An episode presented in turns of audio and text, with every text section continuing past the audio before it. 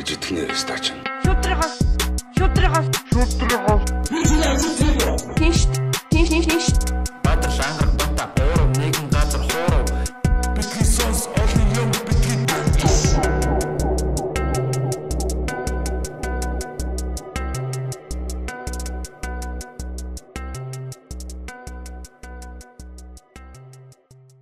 За сайн байцгаана уу? Битгэс сонс подкастын нэгэн тусгай дугаар та бүхэнд аа да санцаагийн уулан дээрээс те. Тий. Одоо энэ чи яг ямар уул юм бэ бас? Одоо нэр мэр байдаг л бах та. Тий, байдаг. Тий, тэгээд энэ гой анх удаага бид нэг ой модон дотор те. Тий. Уулан дээр ингээд ил галын хажууд подкаст хийх гэж байна. Тэгээ өнөөдөр их тийм тусгай зочдтой. Тий. Аа одоо бит хоёрын бит хоёр шиг одоо муу сурлагтан ч арай байгааг байх та тий. Тий, тэгээд Quantum Mongolia гэдэг подкастын хөтлөгчд хасаа бэлгэн хоёр маань хүрэлцэн ирсэн байна. Сайн байна уу? Сайн байна уу? Яг энэ уулан дээр ирсэн цаа баярлаа гэж хамт ирчээд аа. Уулын модонд хэдийн хил хайсан байхаа тийшээ. Тэгээ дөрөв залуу ингээ уулын модонд ирсэн тий. Тэгээ өнөөдөр бид нэр аа бас одоо та хоёрын илүү одоо судалдаг тий. Одоо энэ сэдвэр ярилцъя гэд. Бид хоёрын сонирхдаг. Тий. Даанч гүнзгий ингээд баг подкаст болонтой ярих гэдэг. Тэгсэн юм нэ даанч гүн рүү н орж чадахгүй мэдхгүй учраас Аа. тэр сэдвэр ярина. Энэ бол Аа. шинжлэх ухаан. Яа. Шинжлэх ухаан гэхээр бас арай томдоод ах шиг тий. Яг илүү зарим хэсгээс Аа тийм яг байгалийн шинжилх ухаан. Шинжилх ухаан ч бас дотор нийгмийн байгалийн гэдэг байгаа. Аа. нийгэм аль болох байгалийнх руу бид Тий. илүү сонирхолтой. Аа. Тийм. За манай хосоо маань яг ямар мэрэгчлээ вэ? Хасаа Хасаа уушлаарай. аа юу аа компьютерийн шинжилх ухааны мэрэгчлээ. Аа за. тэгээд програм ко- компьютер ер нь бол бас шинжилх ухаан дээрээс нь сонирхно. Тиймэрхүү л. Аха. Бэлгүн.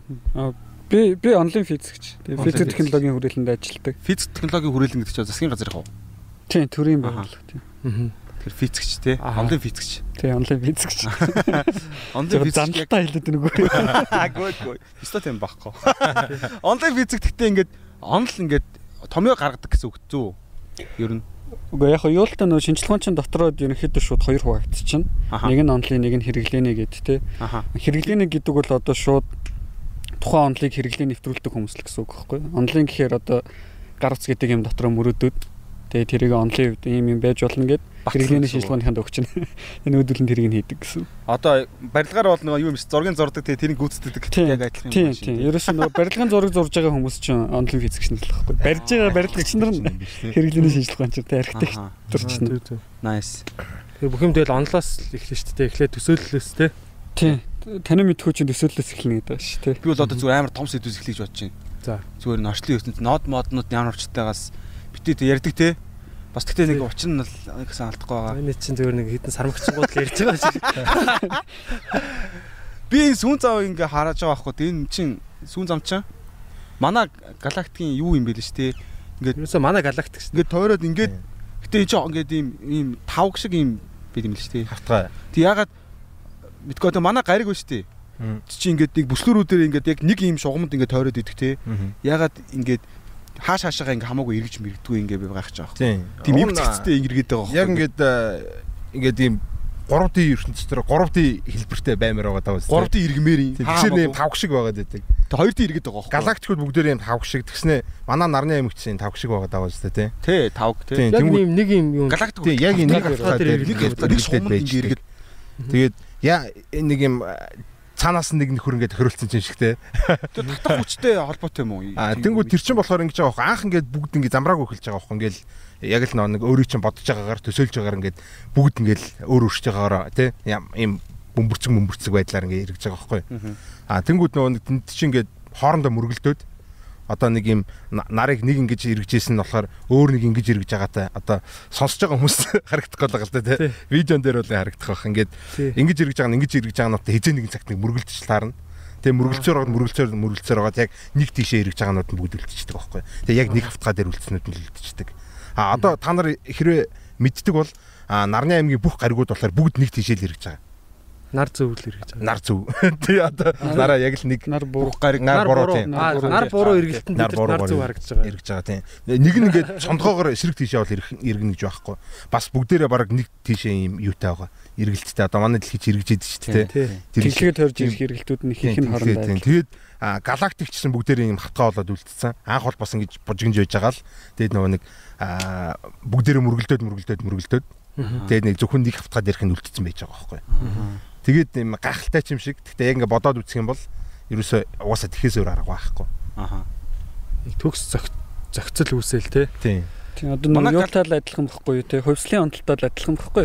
Эхлээд тэр чинь ингээд нэг баахан сарамгчингийн бичний төрлүүд байгаа шүү дээ.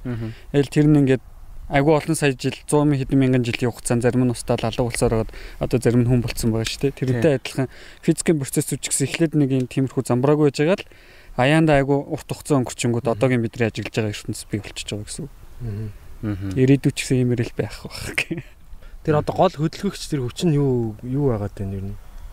Аа, Яг хоо хүч. тийм Force. одоо Зөвхөн форсо. force Форс ч хаа нэгтгээс гарна үстэй те. Зүг зүгээр ингээ хоос ховоос одоо нэг их тесрэлтийн онол чинь ингээ байжснаа гинт дүф гэж дэлбэрсэн гэдэг байгаа шүү дээ. Тий, уг нь бол тийм. Тэгээ шинжлэх ухаан болохоор ягаад тэгээд дэлбэрсэнд нь л хариулт өгөхгүй. А яаж дэлбэрж байгаад нь бол хариулт өгнө. А тэгээд яагаад дэлбэрсэнийг нь бол бас өөр тий. Талынхан өөр талынхан одоо хариулах бах. Тийм те. бурхан энэ төр байв. Шашныхан ч юм уу тий. Шинжлэх ухаанчд бол тэрийг бол сайн мэдэхгүй. Хэдүүл одоо нэг амар тайлбарлаж одоо нөгөө яаж чадахгүй те. Тий. Угаасаа тэр чинь шинжлэх ухаанаар батлагдах боломжгүй. Бурхан байлаа ч гэсэн бидний ертөнцийн гадна байгаа. Гэтэл шинжлэх ухаанч ертөнцийн доторх юм судалж байгаа болохоор ягаад ч бурханы бурхан байгаагүй хариулт өгч чадахгүй. Тэгээд ягаад энэ ертөнцөө өссөн? Ягаад энэ хүч ингээд бүк гэд тоосноос гараад ирв гэдэгт бол хариулт өгч чадахгүй. Харин яаж гарч ирсэн гэдэгт бол хариулт өгч чадна. Динчи чинь бол яаж гарч ирсэн тэгвэл тийм одоо бурхан ертөнцийн гадна байвал нааша нөлөөлж чадахгүй шүү дээ тий. Тийм юм чинь Ягаад бурхан нөлөөлж чадахгүй? Мэдхгүй шүү дээ. Ер нь зүгээр тим юм чинь бурхан байгаа гэж ярих хэрэггүй л хэвгүй. Аа яагаад их төсрэлт үүссэн бэ гэхээр яг хуу одоо бүр энэ бол шиг. бүр орчин үеийн онлууд болоо явчихна л та. Их төсрэлт гэдэг цэг нэг одоо бидний энэ ажиглаж байгаа ертөнц байгаа шүү дээ. Харж чадах одоо галактик юу гэдэг тий. хэцүү. Багажаар ч гэсэн мэдж бүх юм чинь нөгөө нэг 14 тэрбум жилийн өмнө их төсрэлтээс ямарчсан үүдэлтэй байгаа. Аа тэнгуү цаг хугацаа гэдэг нэг нөхөр байгаа тий. Маргааш нөгөө төр илэрхийлж идэг. Ингээд үргэлж цаг хугацаа бол одоо жишээ нь өнгөрсөн рүү явахгүй шүү дээ. Дандаа Тий, ирээдүйн дандаа рүү ирээдүйн яваад өнгөрсөнд бол тэр цаг хугацаа им эхэлсэн цэг байна тийм үү? Тэр их төсрэлт дээрээс. Тэрнээс өмнө цаг хугацаа байгаагүй гэсэн үг байна. Тэгэхээр орчин үеийн ойлголтоор бол их төсрэлтийн цэгийг цаг хугацаа эхэлсэн цэг гэж үздэг. Тэрнээс өмнө бол цаг хугацаа байгаагүй нэг юм хүлдүү ертөнц байна гэсэн үг. Бүх юм юм хөдөлгөөнгүй байгаагүй. тийм одоо юм тогтмол байсан гэд хэлсэн ч баг болохоор тий. цаг байхгүй л. Тэг цаг байхгүй. Цаг хугацаа их тесрэлт ер нь нэг түүхэн хичээл мчээл уг нь эхлэх юм бол уг нь тэгж эхлэмээр байгаа хөх тээ. За ингээд э, одоо манай Монгол улс ингэж үссэн гэж биш те 14 тэрбум жилийн өмнө ертөнц зүйсгээс түүх эхэллээ тэр гэдэг ч юм уу те. Ертөнцийн цаашаа те ингээд галактик нар ингэж үсээд манай ингээд дэлхий хүн гэдэг ингээд түүх түүх хичээл уг нь ингэж явбал арай бидний нэг хайрцагнаас гадуур ч юм уу байлгамаар байгаа хөх те. Хүн хүн төрлөختний түүхээс эхэлчихсэн шүү дээ. Тийм.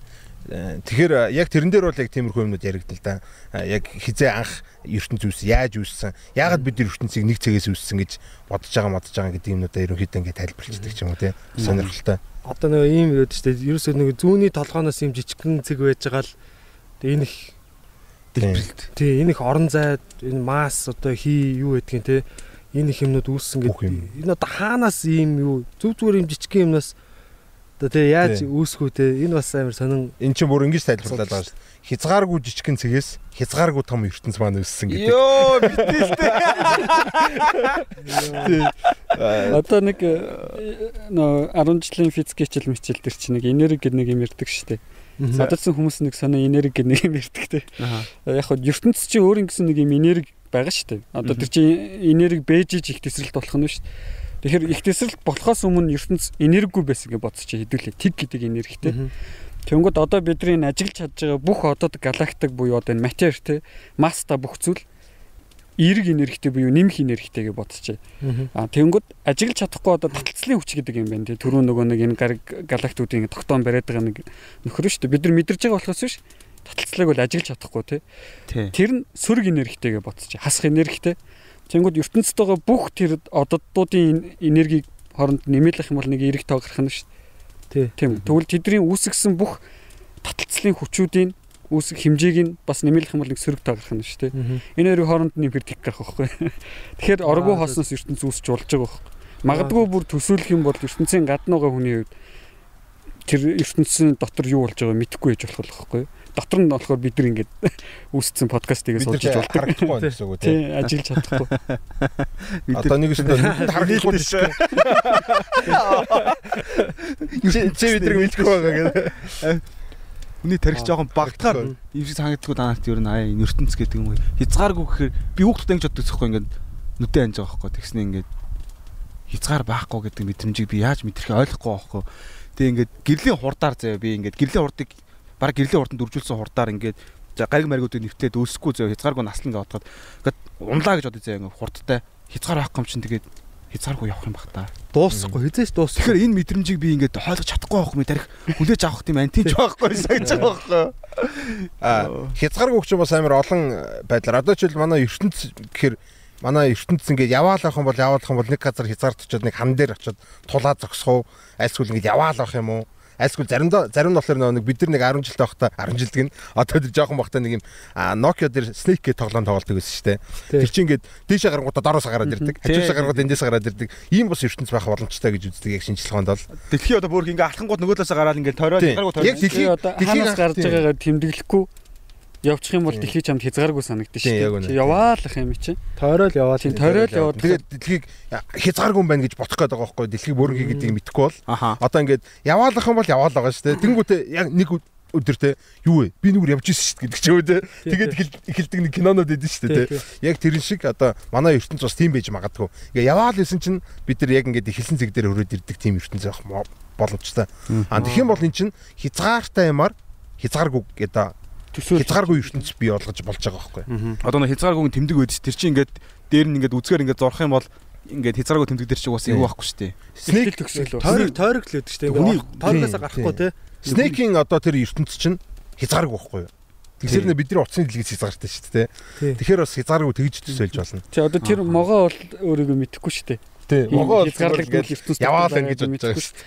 Цааш могооны нүдээр бол нэг тийшээгээ яваал гэж нэг идэх гээд байгаа юм Аа. хаагаад. Яг тэрийг дүүргсэн цагт яг ингээд дуустдаг те. Snake. Тий, тий. Дэлгэсийг дүүргээл дуустдаг шүү дээ. Дэлгэснийхээ хязгаар нь Тэгээ одоо хязгаарлагдаад. нэр тэр чинь ингээ могоо нурт болоод байгаа юм чинь ертөнцөө баг хэмжиж эхэлж байгаа юм байна л да. Тэгээ хэмжээд сүүлэн гараад ирнэ гэсэн дууссан. Оргшаа явж исэн чинь юм идэл оргшаа явж исэн чинь өөдөөс нь сүүлэн гараад ирэнгүүт окей манай ертөнц бол яг санийх шиг юм байна те. Ингээд ийм хязгаартай ирнэ хязгааргүй. Аха. Quantum гэж үгийг юу гэж тайлбар орчуулах вэ? Юу гэж тайлбарлах нь? Яг зүгээр шууд эн чинь нэг оноос нь болохоор квант гэж орчуулчихна л та. Мгм. Зүгээр нэг гарал үүслэн гэх юм бол эн чинь нөө 100 жилийн өмнө хүн төрөлхтөн. За 120 жилийн өмнө ерөнхийдөө бүх юмыг мэддэг болцсон гэж бодож байсан юм шиг. Ер нь ингээд хүн төрөлхтний мэдлэг оройдоо хүрээд ингээд тулчлаа. Окей, өөр нэгэд авах юм байхгүй. Аа. Ингээ болчлоо. Ингээд 50 байжсэн баг. Тэгсэн нэг эсэргүү нөхөр гарч ирсэн Эйнштейн. Эйнштейн чинь одоо орчин үеийн хоёр том физикгүй харьцангуй онол квант физик гэдэг. Одоо харьцангуй онол гэх юм бол одоо энэ ертөнцийн яаж үүссэн тийм асар том хэмжээсэн юмыг судалдаг. Квант физик гэхээр mm -hmm асар жижиг хэмжээсэн. Одоо түрүүнийхээр бол квант ертөнцийн хязгааргүй жижиг юм харцангуй онолны хязгааргүй том юм судалдаг. Тэгэхээр тэр үед хоёр юм физикийн урсгал гарч ирсэн. Одоо нэг нь квант физикийн квант гэдэг. Квант гэдэг нь бол зүгээр юм багцал гэсэн юм жижигхэн Ширхэг. ширхэг гэсэн утгатай үг байхгүй. Мгм. Энэ бас жоохон ярихаар жоохон Quant- quantity гэдэг тий. яг Quantity- тэр үгийн л үндэс. Нэг одоо хэмжээс нэгж. Гэсэн утгатай. Гэрлийг одоо ямар вэ гэдэг дээр амар маргалдсан дээ. Одоо та нар сонсч ирсэн бол гэрлийг хэмжих. гэрэл бол долгион, үгүй бол гэрэл бол бөөм гээл те. Гэрэл бол жижигхэн юм шарик, үгүй бол 300 гэрэл жил явсан маргаана. Усны мандал дээр явж байгаа юм долгион шиг гээд шинжлэх ухаанч хэдэн зуун жилийн турш маргалдаж байсан. А Эйнштейн гарч ирэнгүүтээ гэрэл тийм ширхэг байна. Тэгээд тэрийг нь батлах одоо нэг туршилтын аргаар батлах юу хийцэн. Одоо нөө туршилт хийгээд тэр ажиллаараа уг нь бол юу авч ирсэн шүү дээ. Одоо Нобелийн шагнал авч ирсэн байхгүй. Тэгээд тэр нь болохоор яг одоо гэрлийг бол юм ширхгээр үйт юм байна. Бидний нүдэнд ирж байгаа гэрлүүд бол юм ширхгүүттэй. А, Дахиж хуваагдашгүй жижигхэн ширхэгтэй. Ингээл тэр гэрлийн одоо хамгийн жижиг нэг хамгийн жижигхэн хэсэг үлдэн штэ. Тэрийг одоо квантум буюу гэрлийн фотон гэж нэрлэж байгаа байхгүй. Яг тэнгууд эндээс л ерөнхийдөө ингээ квантын физик гэдэг юм аа бүх юм ширхэг байх хэрэгтэй юм байна. Хизээч хуваагдахгүй жижигхэн ширхгүүд орж тогтох юм байна те. Тэгээд энийгээ судалдаг болоод ихсэн чи тэр нь одоо нөгөө нэг бидний мэддэг энэ ертөнцөөс шал өөр. Одоо та нар төсөөлөд үзтээ баруун түшээ эргэж явахдаа зэрэг зүүн түшээ эргэх юм те. Одоо квантын ертөнцийн партиклууд тэгж одоо тэр бөөмүүд тийм юм гаргадаг. Одоо өөртөө бол юу ч болоогүй юм шиг тэнд байж гин гэсэн. Баруун тишээ эргэж явахдаа зэрэг зэн тишээ эргээд тэдэрт бол тийм гайхалтай зүйл биш.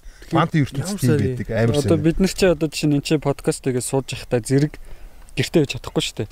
А хэдүүлээ электрон шиг юм жижигхэн болоод квантын ертөнцийн хүмүүс болчих юм бол энэ чи подкаст хийж явахдаа зэрэг гэртээ цайгаа суучиж болно. Тийм. Э, Өөр нэг газар бас пивгаа суучиж болно ч юм уу тий нэг тийм бүх юм одоо цаг хугацааны нэг юм момент дээр тэр бөөмүүд нь ингээд хоёр өөр газар зэрэг байж мэж болдог. Одоо хэдүүлээ нэг юм хоёр урд ингээ хоёр хаалга бай гэж тий. Орох юм бол аль нэгэр нь л орно ш. Зэрэг орж чадахгүй тий. Хэдүүлээ квант ертөнцтэйс юм бол хоёр хаалгаар нь хоёулангаар нь зэрэг орох. Бодит. Хязгааргүй гэсэн үг үү? Хязгааргүй бүх замаар явдаг. Тий одоо хязгааргүй бүх боломжууд тийчээ яг нэгэн зэрэг ингээд байж байгаа л нөгөөдөл нь хоорондоо ингээд нийлээл тусалцах нь тусалцсаар байгаа. Шалтгаан юу юм бэ? Одоо Тэгэж орших. тийм тэгж ор шалтгаан Тэр бол хараа яг одоо онлайн физикийн ялангуяа мөрөөдлийн асуудал болчихно л доо. Ямар ч сан бид нар нэг юм мэдчихээн те.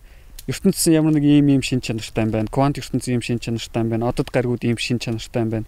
Ийм нэг хуйлуудын дагуу явж байна. Тэгэнгүүт яг асуулт тэр хуйлууд танаас гарсан бэ гэдгийг мэдэхгүй. квант амар жижиг юм бэ штэ. ертөнцийн. Тэнгууд жижигрүүлээ жижигрүүлээ гэж бодъё л тоо. Тэнгууд юутэй зүрлэх вэ? Энэ саяны гэрлийн бөөм юм. Яг Фотоноос жижиг гэж ойлгох юм. хэмжээсийг тийм ингэж ав. Фотон Квант юм уу? зүгээр нэр фотон л байхгүй гэсэн үг баг. Фотон л гэсэн үг. Фотон бол яг гэрлийнх нь ширхгийн нэг жоохоо юу. Фотон ч амар өндөр хурдтай тий. Одоо хамгийн энэ ертөнцийн дээр байгаа хамгийн өндөр хурцтай. Тий. Одоо нэг speed limit гэж яддаг шүү дээ. Тий. Хурдны хязгаар манай ертөнцийн хурдны хязгаар бол гэрлийн хурдны хурд байхгүй. Тэгээ гэрлээс хурдан юм Цав хугацааны хязгаар тий бүр. Тийм. Гэрлээс хурдан хөдөлгөөийг одоо манай ертөнд зөвшөөрөхгүй. Зогс. Таны хурд хэтэрсэн байна те. Тий өөр ертөнц рүү орно. Өөр ертөнц. Физикийн хуулиар. Гэрлээс илүү хурдч чадвал өөр ертөнц рүү орно гэсэн үг үү? Аа гэрлээс хурдан Хөдөлж чадвал аа ингээд өөрөө чинь зогсооно ертөнд. Зогс та хурдны хязгаар. Юм. Үлээлгэн нэг шиг. Тийм. ертөнд өөрөө цагдаа. Тэгээ тэрийг ингээ хянаад байдаг юм шиг те. Одоо кодонд нь ч гэдэг юм уу те. Тийм тийм. Одоо ертөнцийн кодыг биччихсэн бол тэр кодонд нь тэрнээс илүү хурд байхгүй гэж заасан. Одоо манай ертөнд симуляц бол одоо симуляц байх магадлал бол шинжлэх ухаанд бол байгаа. Маш маш одоо өндөр магадлалтай. Аа тэгэх юм бол бид нар компьютер дотор ажиллаж байхдаа нэг кодны дагуу ажиллана шүү дээ. Тэгээ тэр кодон дээр энэ хурднаас хитэрч болохгүй гэж заасан л бол бид нар тэр хурднаас ягж хитэрч чадахгүй. Аа бид нар энэ нөхдүүд одоо оюун ухаантай болоод симуляц дотор амьдарч байгаа мэдэж болохгүй гэж заасан бол бид нар мэдэж чадахгүй гэсэн үг байна. Код дотор тэгэл заасан. Аа, наа чи. тэрийг мэдхийн тулд бид нэр өөрсдөө симуляц хийнэ гэдэг. Тий, тий. Тэгээд яаж мэдгүй өнгөд өөрсдөө симуляц хийгээ. хийгээ тэрийг эдгээр хизээ мэдэх нүгэ хүлээх юм шиг байна. Аа. Тэгээ өө би сая гэрлийн гэрлийн хурдаар одоо тэгтээ нисүү гэдэг тий. Гэтэ Эйнштейн нэг харьцангуй онол дээр шин яг хүмүүс ойлгоход амар хэцүү байгаад идэв шүү дээ. Угаасаа би ч сайн ойлгохгүй л тий. Тэрийг хамгийн энгийнээр тайлбарлавал тоор тайлбарлаад өгч төхөө. Үгүй яг одоо Харьцангуй онол гэж яг юу гэж яриад идэв. харьцангуй онол дотор хоёр байгаа. Харьцангуй ерөнхий онол, харьцангуй тусгай онол гэдэг. Ерөнхий ба тусгай. Тийм. Э, Тусгай гэдэг нь саяны одоо энэ гэрлийн хурд мурдны нөхцөлд яригдана гэсэн үг. Ямар нэг юм би- биеийн хурд ингээ ихсэлээ л да. Нэг биетэй харьцангуй гэдэг нь тэр ихгүй. Бид нар чи хурдыг харьцуулж ижил мэдэн шүү дээ. Тэгэхгүй бол мэдэхгүй. Хэцүү. Ямар хурдтай явж байгаа юм. Тийм ямар хурдтай явж байгааг мэдгүй. Тэгэхээр ингээд тэр биеийн хурд гэрлийн хурданд дөхөөд ирэнгүүт одоо тэр биеийн бас нөгөө нэг ажиглаж байгаа биетэйгээ харьцангуй тэр хоёр биеийн цагийн явцууд нь өөр цаг нь өөр яваад эхэлдэг гэсэн. Чи жишээ нь одоо ангаа энэ чи сууж байгаад би чиний хажууд чамайг гэрлийн хурдаар тойроод иргэд эхэлнэ шүү дээ. Тэнгүүд чи цаг урж байгаад за бэлгүүнэ чи яг 10 секундын дараа зогсон шүү гэд. Чи ингээд 10 секунд хараад цагаа зогсоочлаа шүү. Гэтэл би яг чамтай зэрэг зогсохгүй. Миний хувьд цаг чамтай харьцангуй удаа явж байгаа болохоор чамд 10 секунд өнгөрж явах надаа 6 секунд өнгөрсөн байж болно. Тийм. Эйнштейнээс Эйнштейний онол шүү дээ одоо харьцангуй онол гэдэг чинь тий. Тэгвэл Эйнштейнээс өмнө болохоор юу гэж үздэг юм гэхээр цаг хугацаа гэдэг бол цаг хугацаа. Тий. Хаан ч Чик чак чик чак гэж явж идэг бол ертөнцийн хаан гэсэн чик чак чик чак гэж явж явах хэвээр нэг хугацаа байсан чинь юун дээр очиод одоо нөгөө нэг Эйнштейн болохоор одоо тэрийг ингэж үзсэн. Цаг хугацаа бол харьцангуй Одоо нэг эсэндээ болохоор ингээд удаашрч хурцчээдэг. Хаана байгаагаас шалтгаалаад одоо жишээлбэл та нар интерстеллер гэдэг кино үзсэн биз дээ тий. Тэрэн дээр чи ингээд удаашрсан байдаг үст дээ тий. Тэгээ тэр хурцлт удаашралт одоо цаг хугацааны хурцлт удаашралт ертөнцийн хаана байгаас шалтгаалаад одоо бий болох боломжтой гэж үзэж байгаа. Тэгээ орон зай хүртэл ингэж агшид сундаг одоо нөгөө нэг бид нар ч одоо 1 м ингээл барьцсан явж байгаа юм бол тэр ертөнцийн хаанч 1 л метрээр байна гэж өмнө Эйнштейнс өмнө бодож исэн. Гэтэл ингээд хар нөх мөхтэй ч юм ойрхон байгаа гэхлэнгүүд тэр одоо юу метр нэг сунж идэг ч юм уу те цаг хугацаанд удаашрч идэг ийм одоо бидэрт бол нэг мэддэхгүй байгаа. Хар нөх ч юм уу тийм амар амар хүнд масстай ч юм уу те тийм объектын хажууд ах юм бол бид нар бид нар бол өөрсдөө мэдэхгүй л те удаашрж яах гэдэг. Ягаад гэвэл цаг хугацаа удаашрж байгаа юм чинь бидний тархичсан удаашрна. Тархич удаашрж байгаа юм чинь бодол удаашраад бид нар өөрсдөө удаашрж байгаа мэдэхгүй. Үйлчилж байгаа хүчин зүйл нь одоо бид нар бид нар ингээд дэлхий дээр байгаа цаг хугацааг дэлхийхээр мэдэрч байгаа бох те. Тэнгуут ингээд одоо бид би наа бүтээж байгаа атом молекул ч юм уу өөрийн гэсэн ийм молек одоо хурдтай байх нь шүү дээ молекулын хэд хурдтай болохоор цаг хугацаа ингэж мэдрээд байна гэсэн үг. А одоо яг хамгийн энгийнээр ойлгох юм бол мастай биетэй ойрхон багтсан цаг хугацаа удаашрна. А илүү илүү том гарагт амьдрахсан бид нар илүү удаан удаашрна гэсэн үг. Одоо удаан хөгшрөн гэсэн үг байхгүй. Гэтэ энгийн юм шиг байх уу? Ингээд гараг бид нар бол мэдэхгүй шүү дээ. Мэдэхгүй юу? Би ингээ бүр амар том гараг дээр байлаа гэхэд надад бол энгийн ингээд цаг хугацаа өнгөрч илээ гэхэд өөр гараг дээр хүмүүст миний цаг хугацаа илүү удаан өнгөрөөд надад бол байгаагаараа л өнгөрөөд гэсэн үг. Би 60 насаа 60 насаа л ингээд өдөр хоног өнгөрөө. Гэхдээ өөр гараг дээр одоо дэлхий дээр үлдсэн хүмүүс. А тэгэхээр харцсангүй гэж юм шүү дээ. Нуцтайгаа харьцуулсан чинь ахаасаа ахуулсан байх ч юм уу те. Одоо ааваасаа аавынхаа өвөө шиг нь болсон байх ч юм уу те. Таньдаг өнгөө болсон шүү. Аав нь охиноосоо залуухан эргэж ирдэг. Шүү дээ тийш дээ им имгэн болчих. Тэр яг харьцан гоо. Тэгвэл наад нэг асуулт байл. Өөр өөр. Люси кинон дэр ингээд хамгийн сүүлд нь яд штэ эрдэмтэд ингээд асуудаг штэ. Аа орчлын ертөнц юун дээр тогтдог вэ? Математик уу гэсэн чи үгүй гэд тэгснэ зураг гаргаж ирдэ штэ. Математик биш гэ. Тэдэрт ингээд машин ингээд явуулдаг сүф. Аа тийм тийм. Сүф сүф. Амар хурдталж хурдталсан тэр машин пүнк алга болчихдээ штэ. Энэ бол ертөнцийн одоо юу гэдэг юм. Тийм. Зүг зүгтгтал тий. Одоо энэ бол ертөнц гэдэг. Тэр бол яг яг тэрийг одоо хоёр байдлаар би тайлбарлаж болж байгаа. Яг тэр кинон дээр тэрийг бол ингэж ингэж тайлбарлан гэдэг хэлээ үүссэн. Миний хувьд бол эхнийх нь болохоор квантын байхгүй. Квантын гэдэг чинь бүх газараа зэрэг оршиж байгаа шүү дээ. Тэгвэл нэг чи хаана вэ гэсэн би хаасаг байна гэдэг үстэй тий. Тэр чинь болохоор бүр амар чухал байхгүй. Тий, люси дэгдэг. 100% тэр очоод алга болчихдээ шүү дээ. Бүх газар байна. Тэр чинь квантын тухай амар их гардаг шүү дээ. А хоёрт болохоор тэр машин ингээд хурдалж хурдалж хагаад хурд ихсэх тусам тэр одоо нөхрийн одоо юу н одоо биеийн сунж идэг цаг хугацаа нь удаашраад тэгээд биеийн сунж идэг. А за. А тэнгууд фотон гэдэг чинь бол яг яг ингээд зүгээр ингээд яг партиклаараа байж идэг гэсэн бол амир одоо өчүүх настай баг ингээд байхгүй болчих зүйл байхгүй одоо нэг баг хормын төдийдл ингээд амжираа дуусчих нөхөр байхгүй. Гэтэл нарнаас бид нар дээр 8 минут галактикийн турштай ингээд бид нар дээр ирж байгаа 13 тэрбум жилийн цаанаас хүртэл ингээд галактикаас ирж байгаа гэрлүүд бид нар дээр ирж байна шүү дээ. Тэр тэр 13 тэрбум жилийн настай нэг юм байгаад байгаа биз. Гэтэл гэрлийн хувьд гэрэлчин гэрлийн урдаар хөдөлж байгаа шүү дээ. Тэрний хувьд харьцангуй онлол тэрний хувь цаг хугацаа зогссон байгаа. Тэгэхээр цаг э, хугацаа зогссон бол нааш хөгшөрөхгүй гэсэн. Гэрэл өөрөө бид нар гэрэл байсан бол э, тэр 13 тэрбум жилийн цаана байжгаад нааша дэлхийдээ эрэхтэй 1 секундээс бага хугацаатай суух гэсэн үг. Тийм бид нар гэрлийн урдаар ингээд тийш явах юм бол бид нар юу ч мэдэхгүй чап гэл нөгөө газар гараад. Сансар окторгууд бүх газар зэрэг орчиж байгаа. ертөнц бол 13 тэрбум жил өнгөрцөн байж гин гэсэн. Гэрлийн хувьд ертөнц хязгааргүй том ертөнц ийм цаас шиг нэг юм байна. Явж байгаа юм. Яг мэдрэмж нь үү? Тийм. Одоо гэрлийн гэрэл хардаг байсан бол ертөнц бол нэг зүгээр нь цаас шиг юм байж байгаа. Тэгээ чапгэл зүгээр тэр ертөнц ингээд туулаа гарч байгаа. Гэтэл бид нар дотор нарахтаа гэрэл ингээд 13 тэрбум жилийн турш өөхгүйгээр ингээд яваад ингэж хараад байгаа. Шалтгаан тэгээ бид нар харьцангуй онлоор энийг тайлбарлахдаа болоор энэ гэрлийн урдаар хөдөлж байгаа одоо нэг хурдан хөдлөгдсөн цаг хугацааны удаашрна гэсэн шүү дээ. ертөнцийн лимитэд ингээд хурдны лимит тулчингууд цаг хугацаа бүрэн зогсно. 0 болно. Тэнгүүд ингээд ингээд гат чинь хөлдөж чинь гэсэн үг. Бид нар хэрэг гэрлийн урдаар зарцуулахгүй л байна шүү дээ. Өөр ингээд даг даг гэдэг дуусч шүү дээ. Бидний хувьд гэрэл удаан санагдаж байгаа бол гэрлийн хувьд бол гэрэл зүгээр байгаагаараа л байж байгаа. Ямар ч удаан гэсэн юм байхгүй юм шүү дээ. Бүх газар зэрэг байгаа юм мэдэрдэггүй гэсэн үг. Огт мэдрэхгүй. Тэгэхээр ингээд хэдүүлээ гэрлийн урдаар яг явж эхлэх юм бол ойлгоход ямар төвхтэй юм. Харин гоё юу. Тэрсэн байгаа шүү дээ. Дүүлээд байна. Аха. Яасан? Хэдүүлээ гэрлийн урдаар гэрлийн урдаа буучин сууч суучвал бидний хувьд бидний цаг зогссон гэсэн үг ерөөсөө. Секунд ч хөгшөрөхгүй секунд ч залуу болохгүй. Яг тэгээд зогссон тэр чигтээ 96 тэрбум жилийн цаана байгаа газар хүрчин гэсэн үг. Гэрлийн хувьд цаг хугацаа гэдэг хайртай хүмүүс бүгдээрээ ингээд те хомхын тоос болцсон, од болцсон, те нар сар болцсон ингээд байж гэн гэсэн үг. Аа Тэгэхээр мөнх амар амьдрах тий. Амар. мөнх амьдрахын тулд тий гэрэл болох хэрэгтэй юм шиг юу. Тийм. Уг нь бол тийм. Гэтэ бид нар мөнхөнд дэрж байгаа мэдчих чадахгүй шүү дээ. Тийм тий. Яг нөө нэг энэ энэ болохоор ирээдүйн рүү аялах аял гэдэг байхгүй нэг одоо Эйнштейний онолоор бол бид нар цаг хугацаагаар ирээдүйн рүү аялж болдог. Уг нь бол бид нар одоо ч аялж байгаа. Амар удаан аялж байгаа байхгүй тий. Тийм Бид нар ирээдүйн рүү аялаад байгаа үстэй. А тэгвэл энэ энийг жоохон хурцчихад л бид нар ирээдүйн рүү арай хурдан одоо жишээлбэл за мянган жилийн дараа юу болохыг сонирхож байгаа юм бол өөрөөгөө нэг бол хөлдөөчч болно. Уг бол гэрлийн хурдаар дэлхийг ингээл тойрол эргээд байгаа юм бол тий одоо 1 секундын дараа мянган жил өнгөрцөн байж байгаа зогсонгууд мянган жил өнгөрцөн байж байгаа байхгүй. Тий. Тэгээд Эргээд сөргөрөө. А? Өнгөрсөн рүү. А өнгөрсөн лөө харин болохгүй.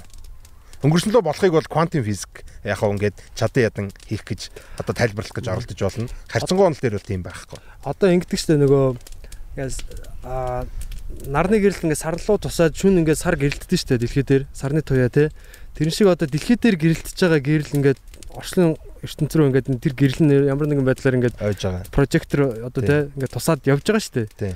Тэгээ тэр чинь ингээд бас нэг ингээл нөгөө хоол байгаа од чи өгцөн мөртлөө ингээд одоо нөгөө гэрэл нь бид нар бууж байгаа шиг ингээд ингээд нэг бас зам туулаад явж байна да тий. Тэр одоо гэрлийн хурд хурдаарч гэдэг юм уу тий гэрлийн хурднаас хурдан хурдаар ингээд гүйтж очиод бол тэр гэрлэн дээр очиж болно гэсэн үг. Болно. Одоо би бол ингэж боддог байхгүй.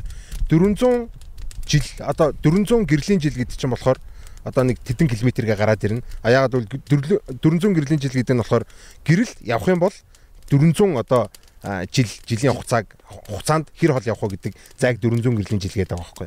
Тэгвэл 400 гэрлийн жилийн цаана нэг гариг болоо заяа. За. Тэр гариг дээр яг дэлхий рүү харцсан нэг тойл болоо заяа. За. Тэгээд тэр тэрлүү ингээд телескопоор татаж харах юм бол 800 жилийн өмнө байсан Чингис хааны зургийг харах боломжтой байхгүй. Тэр үйл явдлыг бид нар Тийм үйл явдлыг нь харах боломжтой. киноны үзэж байгаа юм шиг л харна. тэгээс телескопоор Аха. ингээд. тусгал үзэж байгаа юм шиг тий. Гэхдээ одоо 65 сая жилийн цаана байгаа соёл иргэншил ч юм уу те хүмүүс байл харин Заврал тийм. манис руу арах юм бол динзавр авахгүй бидний мэдэж чадахгүй нь бидний гэрэл очиж очиаг байгаа юм чи. ээ хэцүү юм тий. Заавал гүйцэж очиод авах шаардлага байхгүй байгаа шүү дээ Тий. Бидний гэрэлтэнд ойгоод хүрээд ирэхтэр чинь 400 гэрлийн жил гэдэг чинь тийш очиод 400 гэрлийн жил эргэж ирээд 800 жил болж байгаа. Тэгээ Чингисийн одоо царай бид нар дээр хүрээд ирнэ гэсэн үг шүү дээ. Тэгэхээр бид нар бол онлын хувь заяа. Тэгвэл бид нар өштэй. За одоо ингээд одоо тэр нэг тэр бомнаа чи тэр бом гэд ботчих тий. Ингээд жилийн ингээд цаанаас ирж байгаа нарыг бид нар харлаа. Тэр нарны аймагт амьдралтай за тэр нарыг ингээд харж байгаа байхгүй юу. Гэтэ тэр нь ингээд аа бас нэг ингээд 500 сая жилийн дар- дараа дэлбэрчлээ гэж бодъё. Гэтэ бид нар ингээд дэлбэрэг байгаад нь хараад байгаа байхгүй юу. Тий. Сав очоод онлын хувьд. Тий. Дэлбэрэг байгааг нь харах боломжтой. Мэдээж боломжтой. Өтний нүх мөх гэж яриад идэг. Тий Тэр ямар яг- учиртай юм бэ? Тэрийг ажиглаж байгаа дэлбэрээгүй шүү дээ тий. Дэлбэрсэн гэсэн гэрэл нь ирээгүй шүү дээ. Яг би яг одоо ажиглаж байгаа нэг юм яг хөө ирээдүйн тийм технологи хийчлээ гэж бодоод тад тэгээд очих юм бол мэдээж дэлбэрээгүй байхад нь очиж очих нь биш. Гэтэл эн чинь яг өнгөрсөн рүү аялж байгаа айл болчихж байгаа байхгүй юу? Тий. Тэгээ бид нар өнгөрснийг харж байгаа шүү дээ. Яс юм дээр нөгөө гаргийнхаа. Яг харж байхдаа би яг одоогийн моментод тийш очих юм бол би өнгөрсөн рүү аялчихж байгаа байхгүй юу? Нөгөө гаргийн өнгөрсөн дээр яваад. гэрлийн эсрэг авчиж тий. Тийм гэрлийн- наа чи бүр ямар амар юм болоод байна тий. Өнгөрсөн рүү явна гэдэг чинь л ерөөсөө их аюултай юм болж. Би очингуудаа тэнчнээс өөрлөгөө сигнал явуулвал яг хөө тий. Тэгэх юм бол тэрийг би очихоос өмнө хүлээж авах хэрэгтэй болчихж байгаа юм тий. Одоо ингэж ингэж бодъё л доо. 100 жилийн өмнө байгаа өмнө дэлхийгээс гсэн гэрэл байгаа шүү дээ. За. Тэрийг би ингээд толиор харж агаад телескопор ч юм нэг юмар харж агаад 100 жилийн өмнөх өөрийнхөө өвөгийн өвөгийн өвөө дээрээ ингээд нэм яаж ч байгаа дохио явуулчих юм сап гэдэг дохио явуулчих л та амиа орлог дохио явуулчих тэгэх юм бол тэр хүн амиа орлох юм бол би төрөхгүй те би төрөхгүй бол би дохио явуулж чадахгүй те би дохио явуулж чадахгүй бол хүн амиа орлохгүй Парадокс тий. чи нэг юм муухай тойрог дотор ороод шалтгаан үр дагаврын холбоог зөрчиж эхэлж байгаа учраас харьцангуй онол нь өнгөрсөн рүү явж болохгүй гэдэг. Энэ бол утгагүй гэ. Парадокс. Энийг эхлээд шийдчихээ дараа нь яв. Энийг яг нэг ямар нэгэн байдлаар шийдчих юм бол боломж гарч ирэх гэдэг юм парадокс үүсгэж Тэгвэл тэгэл юу цаг хугацааны юм бүр юм шал өөр юм урсгал одоо нэг яг нөө зэрэг зэрэглэн ертөнцтэй. Энийг уусаа яг шийдлэгэн тайлбарч чаддсан юм ер нь. тийм юу үүсч юм шиг. Би одоо өнгөрсөндөө очиод аавыгаа за муухай гэхдээ яг өнгөрсөндөө очиод за яг ингээ өвгөө ч юм уу аавгаа ч юм уу ингээд чааш нааруулчлаа гэж ботход тэрийг би хийсэн байгаа байхгүй Тий. Тэгэнгუთ би өөрөө төрөхгүй болчихж байгаа. Тэгтээ ингээд төрсөйгөн дараа дараа би байх юм оруулчаад яах вэ гэдэг асуулт байна шүү. Өөрөөхөө төрхөөс өмнө цааш харуулсан. Тий одоо бүр хаа ээжтэй уулзаг багт хүүхд багт ч юм уу ингээд чааш тий. нааруулчин гут. Тий. би чи ингээд төрөхгүй шүү дээ. Тэгээд энэ чинь нэг логикийн алдаа болоод тэгээд парадокс болоод тэгээд энэ чинь шийдэж чадах ойлгонгууд окей бид нар энэ алдааг шийдчихэж энэ асуудлыг шийдчихэж бид нар өнгөрсөн лөө аялах юм байна. Тэрнээс өмнө бол энэ логикийн зөрчил байгаа болохоор энэ логикийн зөрчил нь өөрөө боломжгүй гэдгийг баталчихж байгаа байхгүй. Яг хөө Back to the future дээр тэгдэг өстэй тий. өөр тийм цаг хугацааны юу болцоод шүү дээ. Тий ээж дээр очиод нэг ээжийнхээ high school-ийн хүн дээр нь очиод яасан чи ээж нь хүүдээ дурлж мурлаад тэгсэн чи ингээ өөрөө алга болоод эхэлчих тий. Тий, Ингээ тий. тэр ертөнцтэй мөн дарсан чи. Фантазаар бол нэг тиймэрхүү юм болно гэсэн. Яг ингээд алаал ингээд лодох зоож исэн чинь ингээд тэ өөрөө ингээд баахгүй болоод утган жоохгүй болоод нөгөө чинь эргэж амлаад тэгсэн чи өөрөө эргээ гараад ирж шít. Тэгэл ингээд нөгөө ингээд ингээд клич шиг тэгээд тэгээд Надад тийм яг бодит амьдрал дээр тийм болохгүй юм санагдаад байгаа. Болохгүй дээ. Болдог байсан бол одоо ирээдүгээс үжи хүмүүс ирчих. Тийм хүмүүс ирсэн биднийг бас ингээд гэсэн байж байгаа. Яг нөгөө quant physics-ээр бол тэр нөгөө зэрэгцээ ертөнц центр гэдэг many world theory зэрэгцээ ертөнц центр юмнууд байж болж байгаа. Тэгвэл би өнгөрсөнд очиод өвөөгөө цааш нь харуулсан чинь тэнчэнээс нөгөө нэг энэ цаг хугацааны шугаман салаад би өөр ертөнцөөр ингээд яваад иж болж байгаа юм. Харин тийм те бас. Тийм байх уу тайлбарууд бол бай- байх юм бол өнгөрсөн рүү аялж болж гин. Гэхдээ Тэгэл би өнгөрсөн рүү аялснаа би өөрөө мэдхээс ш өөр хүнд хэлж чадахгүй болчихж байгаа юм тий. Тэгээ энэ ертөнцөөс яг энэ энэ нөгөө байсан ертөнцөөс өөрөө алга болчихтэй тэр Тийм чигтээ. алга болчих. Дахиж хизээч ирэхгүй. Тэгснээ өөр ертөнцид очсноо өөр ертөнцийн батад очиод би ингэсэн хүн байна гэх юм мэдрэл мутаа хэлгэнээс тээ. Тэгээ багтчал баг гэдэг тэр өгцөнс. Очицэнстэй гэж. Эсвэл ийм байж болж байгаа. Өнгөрсөнд очиод нэг юмыг өөрчилчлөө. Тэгээд буцаад одоо тэ ирсэн ч гэсэн юу ч өөрчлөгдөхгүй байна. Тэр өөрчлөгдсөн цэгээс өөрчлөгдсөн боломжоос ингээд бүх өөр төрлийн сайн юм зэрэгцээ ертөнцүүд бий болоод болсоор гад ичээс нөгдүүл нь хоорондоо клапс дороод буюу ингээ усталцаа те шал өөр хоёр үйл явдал байх юм бол хоорондоо ингээ нийлбэрчлэгдээд магадлал нь л гарах хэрэгтэй байхгүй? Магадлалаар устцаар хагаад би очоогүй гэдэг тийм ертөнц рүү бас очиж болж байгаа нөгөө нэг юм парадокс үсээ нэг юм тойрог үсээд байгаа шүү тэр тойрог дотор нь байж болох бүх ертөнцийн түүхүүд нь хоорондоо нэмэгдэнэ гэж ярьдаг л да. Нэмэгдсээр хагаад хамгийн боломжтой нь аялахгүй байх боломжтой гэдэг ертөнц нь бий болоод ээж болж байна гэсэн Уус нь эврэхэн дэвэлт гэдэг бол үнэхээр амар аюултай гэдгийг л бараг илтгэж байгаа хэл та тий. Butterfly гэдэг үүдэж штэ. Энэ бол үнэхээр хоронолтой хэл та. Тийм. Одоо ерөөсөө хэрвээ бид нар өнгөрсөнд очих юм бол аюу боломжтой л байхгүй бол. Тий. Тэгээд Нэг тэр нэг ирээдүйд- хөдөлгөж болохгүй шүү дээ тий. Гэхдээ яаж ч утсан butterfly effect гэдэг бол тэнд очиж зүгээр гараараа нэгсээ фидл аюултай юм болно шүү дээ Тий. Төгс зогсоологдсон ингээд нэг юмыг эвдээд байгаа юм шиг болчихж байгаа юм тий. Нэг кино болохоор боломж гарах юм бол бас нэг хэрэггүй байх. Ухамсартай эдиктэй байх хэрэгтэй. Ёс зүйтэй. Одоо нөө магадлал одоо ингээд гэж байгаа штэ. Тэгсээр нэ бас хүмүүс ингээд нэг нөгөө талаасаа ингээд хөв тавилан мавлан гэж яриад байдаг штэ. Энэ хоёр дээрээс яг Яг юм одоо та хоёр юу гэж бодож байна? Одоо юу шинжлэх ухааны нэршил нь болохоор детерминизм, нон детерминизм гэдэг. Одоо а, би- бидний заяа тө- тойрог аль хэдийн зурагтчаад бид нар тэр заяа тойргоороо явж байгаа юу? Айлсгүй бид нар заяа тойргоо одоо сонгож байгаа юу гэдэг. А тэгээд энд бол шинжлэх ухаан одоогоор хариулт өгч чадаагүй хаа. энэ бол тийм амар биш. Та нарын бодлоор тийм миний өнцгөөс бол угаасаа өөрсдөө зураал явж байгаа бах. Яг өөрөө хөв тавилангаа бүтээгээд аа та анханасаа та- анханасаа бүх зүйл тодорхойлогдсон гэвэл айгуу том я суртахууны асуудлууд гарч эхэлж байгаа. Жишээ нь шоронд орж байгаа хүн байгаа шүү дээ. Хүн алаа шоронд орсон байлаа гэхэд тэр хүнийг бид нэр шүүх хэрэггүй болно. Тэр хүний чинь чи очиод гимт хэрэг хийгээд хөв тавилангийн нэг нөхөр ч юм уу те эсвэл би ертөнцийн алсан зураад хөв тавилан юм да гэж байгаа байхгүй тийм. хүн ямар ч ухамсаргүй байна л гэсэн үг л дээ тий. Ухамсарт чийдэр гарахгүй байна. Хэрэг хийчихэд миний хөв тавилангаа сууж иж болох гэдэг. Тавилын юм да гэдэг. Миний яг итгэл өмжл бол яг энэ дээр э, ийм байгаа даа. Одоо түрүүн хэлсэн дээ те нэг байх байх боломжит бүх замаараа явж хагаад тэгээд хамгийн одоо байх боломжит замд л үлддэг гээд тэр нэмэгддэг гэдсэн шүү дээ. Яг тэрнтэй адилхан бидний болохоор ямар ч сонголт хийсэн одоо түрүүн квантын ертөнц гэж ярьжсэн шүү дээ. Бид нар одоо жишээл би одоо өнөөдөр аа одоо А-г сонгоё. Үгүй бол Б-г сонгоё. Тэгээд А-г сонгосоор миний ирээдүйн амьдрал ийм болно. Б-г сонгосоор миний ирээдүйн амьдрал ийм болно гэсэн бол би тэр хоёр сонголтыг квантын ертөнцид зэрэг хийчихэж байгаа. Тэгээд зэрэг гэж юм уу зэрэг ингээд тэр хоёроор амьдэрчихэж байгаа. А нэгэсэнд болохоор одоо энгийнээр аль альных нь энгийнээр нь энгийнээр тайлбарлах юм бол а миний заяа төрөг аль хэдийн зурагдсан байгаа. А гэхдээ яг ингэж зурагдана биш. чи энийг сонгох юм бол ингэж зурагдана. Энийг сонгох юм бол ингэж зурагдана гэдэг замууд нь зурагдсан байгаа. Аа тэр замуудын алийг сонгох нь бол бас алийг сонгохоо би өөрөө юу яаж шийдэж болно. А үгүй бол эсрэгээр болохоор бүр ийм байж магадгүй. А А-г сонгоод ингээ яваад гисэн, Б-г сонгоо яваад гисэн, С-г сонгоо яваад гисэн. Энэ гурвын А, Б хоёр дээр нь би өгч дуустдаг. А зөвхөн С дээр нь одоо цаашаагаа үргэлжлүүлж амьдэрдэг бол автоматар ертөнц надад С-г сонгож өгдөг ч юм уу те. Тэгээд би аль алингаар нь амьдарч байгаа шүү болно л. Тэрийг би мэдхгүй л байгаа болохоо шүү. Гэтэ би яагаад одоо С дээр байгаа даа гэдэг асуултанд бол ертөнцтэй аа чи С дээр нь орсон байж байгаа те existence болж байгаа. Тийм болохоор чамд би сонгож өгсөн юм аа гэд тэгж цаг хугацаа чинь бас өөрийгөө хэрэв байдаг байсан бол мэддэг байсан бол ирээдүгөө ч гэсэн мэдчихэж байгаа шүү. Ирээдүйд чи намайг хорхон үгүй гэдгийг мэднэ шүү.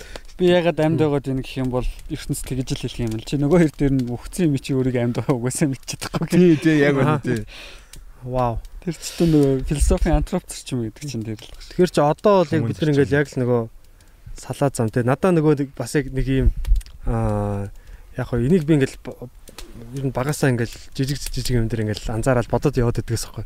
Нэг удаа яг гэрээсээ гараад аа явж яснаа оо юу үлээ гэртээ нэг юм мартчихад дүнгийн орсноосоо гарснаа буцаж ороод тэрийг авчаад тэгээ гарч ирээл дүнгийн гараал авчихсан манай гэрээ уртлын жимсний дэлгүүрт лөө ингээд нэг шатаар эмээ гарч ирсэн байхгүй. Тэгснэ яг ингээд бүр таварцаглаад яг нүдэн дээр унж исэн байхгүй. Тэгээ би хойноос нь барьж аваад э, тэр эмээг ингээд унахаас нь ингээд сэргийлчихэж байгаа байхгүй тий. Тэгсэн чинь би тэр эмээг анханасаа мартаагүй байсан бол би ингээд тэр эмээг өнгөрөө явчих байсан тий. Тэр юм унтах байсан. Тий тэр эмээ унах байсан. Тэгээ тэр эмээ унсан бол одоо гэр бүлийнх нь ирээд ч юм уу тий одоо эмнэлэгт мэмлэг болоод ч юм уу тэр одоо нөгөө эмнэлгийн машин ингээд хотын замаар яваад ингээд тэгээ тэр хотын зам дээр явж байгаа маш олон хүмүүсийн ингээд юм дээр жижиг жижиг юм ингээд өөрчлөлтүүд оруулаад тэгээ тэр ертөнц тэр чигтээ ер нь баг орчлын ертөнц тэр чигтээ өөрчлөгдөх байсан гэж тэгээ би тэрийг харч вау тий бас ингээд ямар сони юм яг ингээд таарчлаа шүү гэл. Тэгэхээр яг бас нэг заримдаа нэг тийм таарах ч юм уу ингээд нэг юм цаанаасаа нэг юм одоо нэг тий одоо ивэгээд байгаа тавилын юм шиг үү? Хөл тавилын юм шиг. Одоо эн чинь болдог ингээд шүү бас ингээд төрүүнийх шиг дахиад ертөнцийн хэмжээнд авч үзье л да тий. Яагаад ертөнц үүссэн? Тэ. Тэнгүүтээ ертөнц үүсэнгүүтээ дахиад ингээ од үүсээд, галактикууд үүсээд, манай дэлхий үүсээд, тэ. Тэгээ амьдрал үүсээд, бид нар үүсээд ухаантай болоод тэгээ одоо энд ингээ сууж ийн гэдэг чинь энэ айгүй сонин байх айгүй баг магадлууд хойно хойноосоо дараалан одоо ингэж толгдсон байж ээж тий. Тэр олон галуудыг давж гарч ээж чинь айгүй гайхаж өстэй зүйл тохиолдоод байдаг. Гэтэл өнөө ихтэй зүгээр ертөнц одоо бүх ертөнцийн одоо нэг байх боломжтой бүгднгээр ингэж явуулсан удаа хамгийн удаан оршин тогтсон тогтнож байгаа замыг сонгоцсон байж болно шүү дээ. Тийм бол бид нар ингээд тэр замаар нь хамгийн гайхалтай замаар нь яваад байгаа хэрнээ бид нарт яагаад аз тохиолдоод байна гэж бодох ч юм уу тий. Эсвэл одоо одоо анханасаа бүр ингээд ертөнц байж болох бүх түүхээр нэгэн зэрэг үүсээд тэгээ бид нар одоо энэ ертөнцид амьдраад байна шүү дээ. Тэгэнгүүт нь өөр ертөнцид бид нар амьдрч чадахгүй юм чи өөөсөө тэнцээ тэгж асуух хүн байхгүй. Тий яг үнэ. Бидний чинь хязгааргүй олон боломж байх юм бол тэр дунд нэг гоё алтан боломж байж л байгаа тий. Тэрэн дээр нь бид нар байж байгаа гэж тайлбарлаж болж байгаа. Тэгээ энийг бол яг хөө ерөнхийдөө шинжилгооноос зугцсан тайлбар гэдэг. Нэг талаасаа тийм. Яалч нөгөө нэг зүүнний үзүр дээр бодоо тогт яадаг гээл те боддын нөгөө юм чи хүний одоо юуг олон те заяаг олно гэдэг мэддэг гээл те. Эсвэл ийм. Түүний үзүр дээр тогтчл таараа байгаа байхгүй Усны тий. тусламж тогтдог ус. Хязгаарыг олно гэж яах те. А эсвэл та нар ийм одоо итгэдэг юм чи одоо хайш юм те. Зүгээр яг энэ бол зүгээр одоо оюун санааны хэдүүлээ гоё ингээ те. Фан хийж штэ те. Эсвэл одоо ингээ хязгааргүй байжгаад нэг ертөнцийн нөхөнгүүд тэрэн дээр ингээ явагдажсэн бүх одоо оюун санаа гэх юм уу те. Тэр юмыг ингээд ингээд хамгийн одоо амжилттай явж байгаа руу ингээ шилжүүлээд байдаг байж болох уу? Та нар тийм Уламжлал ингээ аваа яваад байдаг. тий. Тэгээ хүний эс бол баг тэгж ажиллаж байгаа шүү дээ. Хүний эс чи одоо Мгм. 7 хоноход хүний биеийн баг ихэнх эс өөр эсээр солигдоод явчихж байгаа шүү дээ. Тэгмэд эс чинь солигдсохдоо өөрийн гэсэн тэр мэдээллийг дараагийн эстэй ингээ өгж шít. Нөгөө эс чи одоо фейлдчихлээ шүү дээ. Тэнгүүтээ дараагийнхаа арай фейлдэгүүдээ тэр мэдээлэл өгье. Тийм шүү дээ. Ой- санамж ой Хүний одоо биеийн эс чинь хэдэн жилд бүр ингээ бүр мөсөн солигддог гэлээ. 7 жилд илүү. Нэг хэдэн жилд бол ингээ бүр хүн бол цоо шин болд юм байна л. Тийм. Аа юу нэг жилд бүх атомууд нь солигдлоо гэсэн. А тийм үү. Тэгэхээр ч Тэгэхээр чин бидний хүүхэд насны дурсамж хаана хадгалагдаад байгаа юм. Тий. Нэг юм клаудд байгаа ч юм шиг тий нэг юм. Одоо тэрийг болохоор одоо ингэж тайлбарлаад байдаг. Одоо алмаз, балын харандаа хоёр. Уг нь бол а яг одоо физикээр бол энэ хоёр нэг зүйл байхгүй. Гэтэл бидний бодит амьдрал дээр бол эн чинь шал өөр үнцэнтэй, шал өөр одоо дилбэр зураг зурдаг нөгөөт нь тэ гаран дээр зүүдэг ч юм уу тэ шил зүсдэг юм байгаад байна шүү дээ. Гэтэл яг ингээ физикээр нарахаар яг энэ хоёрын ялгаа нь хаана нэ гэж харах тэр физикт бол тэр ялгаа нь харагдахгүй. Яагаад? Атомын хувьд үү? Тийм ягаад тэгвэл хоёр тэд нар чинь бүгдээр яг адилхан карбонуудаас бүтэж байгаа. Карбон гэдэг одоо нүүрс зөрөгч гэдэг атомудаас бүтэж байгаа. А тэр нүүрс зөрөгч гэдэг атомуудын хоорондын одоо харилцан холбоо гэх юм уу те одоо найз нөхөрлөл тэрийг юм уу? тий- тий- тэр бүтц буюу тэр одоо хоёр хүний донд бол найз нөхөрлөл байлаа гэж тэл да те тэр найз нөхөрлөл яг хаана байгаа юм гэхээр байхгүй зүйл хэвгүй одоо физикээр бол. Одоо тэр нөхөрлөл бол зүгээр нэг юм бонд гэдэг Хэмжигдэхгүй нэг тийм хэмжигдэхгүй нэг зүйл. Тэрийг болохоор одоо information гэж нэрлэдэг яг физикт бол мэдээлэл гэж нэрлэдэг. А тэнгууд тэр атомуудын хоорондын холбоонууд л тэрийг алмаз байна уу балын харандаа байна уу гэдгийг шийдээд байгаа асуудал. Тэгэхээр Сони. тэ айгуу сонь. Тэгэхээр хүн ч гэсэн яг адилхан бохгүй яг яг адилхан атомудаас л бүрдэж байгаа. Тэ? Тэгээд бид хоёр ямар ялгаатай юм гэхээр бас ингээд амир э, одоо ялгаа ялгааны бол амир цөөхөн. Тэгсэрнээ л бидэрт мемори байгаад ддэг. Хасаа Хүн болгоод. чинь нөгөө нэг аль аль улсаас нөгөө нэг э, ДНХ-гийн шинжилгээ өгдөг шүү дээ. Аль аль улсаас ядгийг зөв шүлснээс нь гаргаа авчдаг. Тэгэхээр одоо шийдлэг ухаач юу гэдэг юм бэ? Мэдээлэл хизээш яаж ч устдахгүй, устдахгүй ингээд Тийм. юу ч ингээд үнс одоо энэ нүүрс миний ойлгосноор одоо ингээд нүүрс ингээд шатна штэ. Тэг юу ч үнс болно штэ. Тийм. Мэдээлэл нь Яг үнэ. Мэдээлэл нь бол байж л байгаа. Одоо шатцсан ч гэсэн дээ. Одоо энэ талаас нь бодоод үзтээ. тэр Гэрэл шүү дээ те. Гэрэл ертөнцийн ертөнцдөр болсон бүх түүхийг хадгалж үлдэж байгаа. мэдээлэл болгож. Ягаад гэхээр одоо 13 тэрбум жилийн өмнөх одоо зургийг бид нар шууд телескопоор харж болж шүү дээ. Тэгэхээр тэр гэрэл тэр түүхийг хадгалаад үлдсэн байгаа биз. Бид нар энд одоо ямар нэгэн одоо нэг нүгэл хийлээ гэж бодъё заяа тий. Тэгээ тэр нүглөө орчлын ертөнцөд устгахыг хүслээ гэж бодъё. За. Хизээч боломжгүй. Ягаад гэвэл бидний хийсэн нүгэл ертөнцид цацагдцсан айлээ тий. Тэгээд тэрний араас бид тэр одоо тэр цацагдсан гэрлийг эргүүлж байхгүй болохын тулд хойноос нь гэрлээс хордоо хөдөх хэрэгтэй байхгүй. Гэтэл ертөнц чи гэрлээс хордоо хөдөлж болохгүй гэж асууж шин. Тэгэхээр бидний нүгэл бол ертөнцийн даяар ингээд үүрд оршин байна гэсэн. Чи нэгэнд нүгэл үйлцээ. Хизээч хамаагүй энийг сэргээж үзэж тий хизээч хамаагүй энийг сэргээж үзэж болох байхгүй. Яг энтэй адилхан мэдээлч гэсэн одоо энэ гал ассан гэдэг мэдээл бол яг гэрлийн югаар бол ингээд ертөнц бас тархаж байгаа гэдэг ч юм уу тий. А айлсгүй энэ түлэн дээр нь нэг юм бичиг өчсөн байлаа гэж тэл да тий. Жишээлбэл одоо ангарын нууц гэдэг ч юм уу тий. Хинт ч өвжүүлэхийг хүсэхгүй байгаа нууц гэдэг хайж гадаг байгаа тий. А тэнгууд энэ чинь зүгээр нэг жоохон холхоо очиж байгаа л гэрлийн барьж аваад мэдчих бол хамгийн энгийнээр бол телескопор. А агуу бол одоо үнснүүдийг нь болохоор те яг ийм ийм процессор ингэж ингэж хатсан те бүгдээр ингэ ухраагаад ингэж ингэж ухсраад зөвхөн мэдээллийг нь босгож авангуудаа оо дээр нь ангаргийн нууц ийм байсан байна гэд мэдчих болж байгаа байхгүй. Тэгэхээр нуудас гадна авахгүй. аа материал дотор байгаа өөрийнх нь молекулын нууцыг Тийм одоо тэгэнгүүт эн чинь ингээд за хамгийн баг тэр мэдээллийг хадгалж байгаа зүйл нь гэрэл гэдэг юм биш үү тийм. Тэгэнгүүт яг тэр мэдээллийг бүр ингээд арчаа ичдэг юм байна. Жишээ нь чи одоо тэр нууцыгаа бүр яг бүр ингээд устгая гэж хүсвэл хар нөхрөө унгачих хэрэгтэй байхгүй. Аха. Хар нөхрөө унчих юм бол тэрийг бүр яач чадахгүй. Яаж ч буцааж гаргаж авч чадахгүй. Мэдийг өнгөтэй би өөрөө араас нь хар нөхрөө орчлоо штэ. Тэгээ би буцаж гарч ирч чадахгүй болохоор би мэдсэн гэдгээ хэлж чадахгүй. Тэр хар нөх бол ертөнцид байгаа яг тэр энэ үндсэн хамгийн чухал энерги хадгалагдана, мэдээлэл хадгалагдана гэдэг хамгийн чухал хоёр хуулийн За хар нүх ярил л та. Цаг нь болчих. Хаг болох Аа, Бороо орж шин. Гайхалтай. Наригж байгаа л тий. Хар нүх хар нүх амар тий. Хөшөө. Арай орондоо юу? Харчихсан гинэ. Орондоо юу? Тэр чинь дэлхийд даяараа хараа үстэй. NASA-гийнхэн зургийг авсан шүү. Хич ойлгоогүй гэхдээ гэж. Та нараа амар амар бүрсгэр зураг байсан. Тэр нэг юу миний бодлоор болохоор жоохон нэмэх 21 зураг байсан шүү лээ. Тэгээ ингээ блүр дайж Тэр зургийг чинь гаргах гэж бүр яасан гэлээ ямар ямар амар компьютер ашигласан гэлээ. Оо амар компьютер, амар их хард, амар их том том телескопууд. Нэг нь 5 тера багтаамжтай юм хоёр чимдан мянга шиг чимдан шиг юм гэж. харднууд. Хэдэн ширхэг? 2000 ширхэг хаар 2000 хэдэн дараг хард гинэ? 5 тера 5 Нэг- дараг хард. 5 терагийн хаард Таван төшөөлөдөө 5 нөгөө 5 бэ нүү Тера 500 чи- тера байгаа эсвэл маш том хэмжээтэй байна. терабайт гээд зүгээр хаард байдаг сте. 2 тератай хаард мар. Тэгвэл 500 тера байгаа. Ямар ч баг терагийн дараагийн юу байсан? тоолж чадахгүй л том тоо өстэй. Тий, тий. Нөө- NASA-д байдаг. Аа, тий. Аа хар нүх болохоор од авахгүй зүгээр. Од авахгүй. Аха. Мангар хүн. Яаж үүссэн?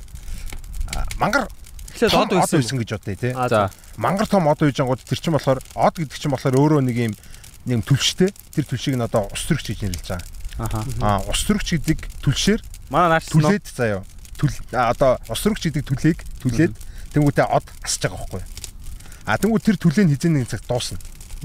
А тэгээд дуусны дараа яадаг вэ гэхээр тэр нөхөр чинь ингээд агшаад жижигхэн болоод тэгээд одоо ингээд бүр амар хүнд одоо ингээд жижигэрэгч маань хүнд болно шүү дээ. Шалтгаан ягаад жижигэрч байгаа? Шалтгаан болохоор одоо ингэж байгаа байхгүй. А энэ ертөнцээр хамгийн хөнгөн бодис болохоор одоо ус төрөгч байхгүй. Аа тэгээд дээрэс хамгийн их бодис. Яг л ертөнц үзэхдээ ертөнц тэр чигтээ ус төрөгчээр дүүрэн байсан. А тэнгууд тэр ус төрөгчүүд чинь одоо нарны түлш шүү дээ. Тэгээд нарнууд энэ тэнд бий болоод одоо однууд энэ тэнд бий болоод байгаа байхгүй. Бүх галактик бүх однууд манай нар ч гэсэн бүгдээр яг адилхан нэг түлшээр түлшийг гэж шатааж асж байгаа гэсэн. А гарч байгаа үнсийг нь болохоор гелиум гэдэг. Тэр үнс нь болохоор хоёр дахин хүнд өөр нэг бодис байдаг. Гелиумыг ч шатааж болно. Тэр нар хичнээн том байх юм бол төдий чинээ тэрийг шатааж чадна гэсэн.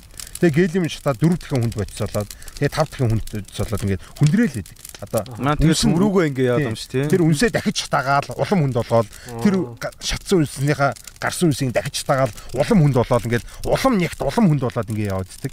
Аа тэгээд хизээ нэгэн цагт одоо тэр хизээч одоо тэгж юу байхгүй шатахгүй хэмжээнд төрдөг.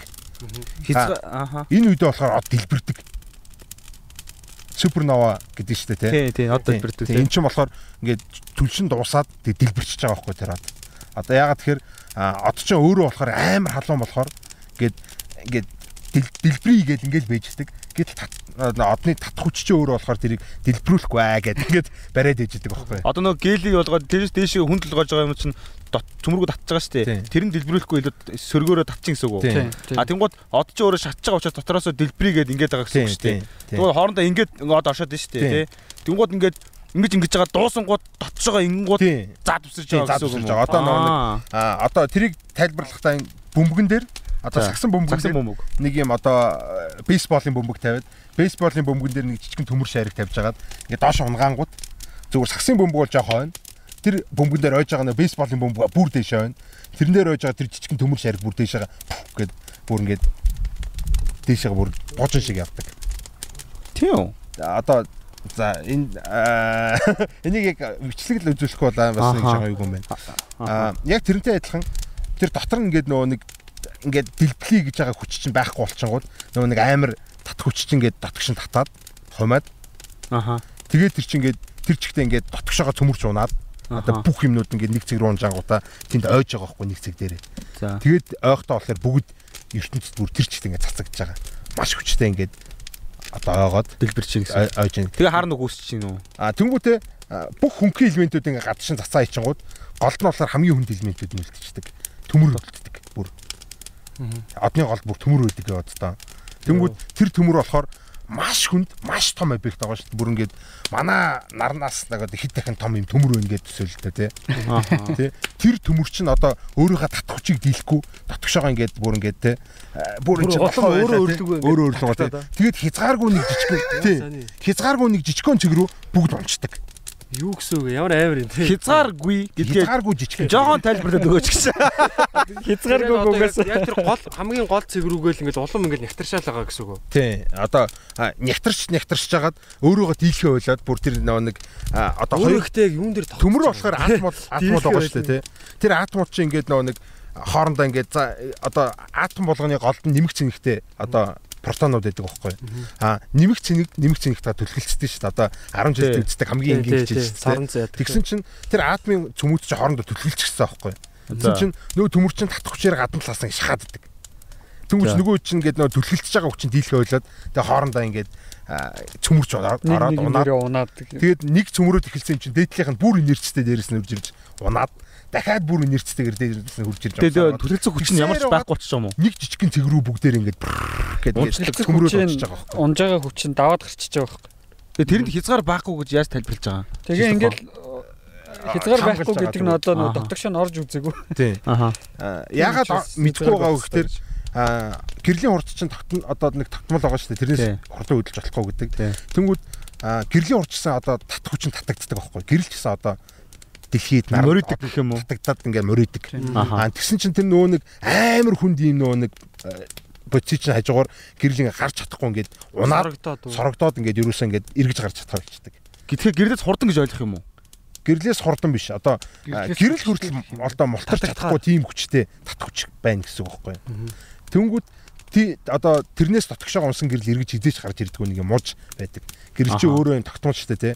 Тэр тогтмол хурд одоо тэр хар нүхийг тойрж иргэх нэг юм одоо орбит Аха. байхгүй? Тэр орбитоос дотгош унсан гэрэл хизээч гарч ирдэг. Тэр бом жилийн цаана байгаа бид нар телескопоор ингээд тэр бом гэрдэн жил цаана байгаа хар нүхийг бид нар телескопоор харахаар өнгөрснийг харах уу одоо харах тийм бол байхгүй. Бүгд бол гэрлийн урдаараа л явагдана. А тэр гэрэл зүгээр өөрийнхөө хурдаас хурдан бийжж тэндээс гарах гэдэг байхгүй. Тэр хар нүхний нэг хар хэсгээс нь.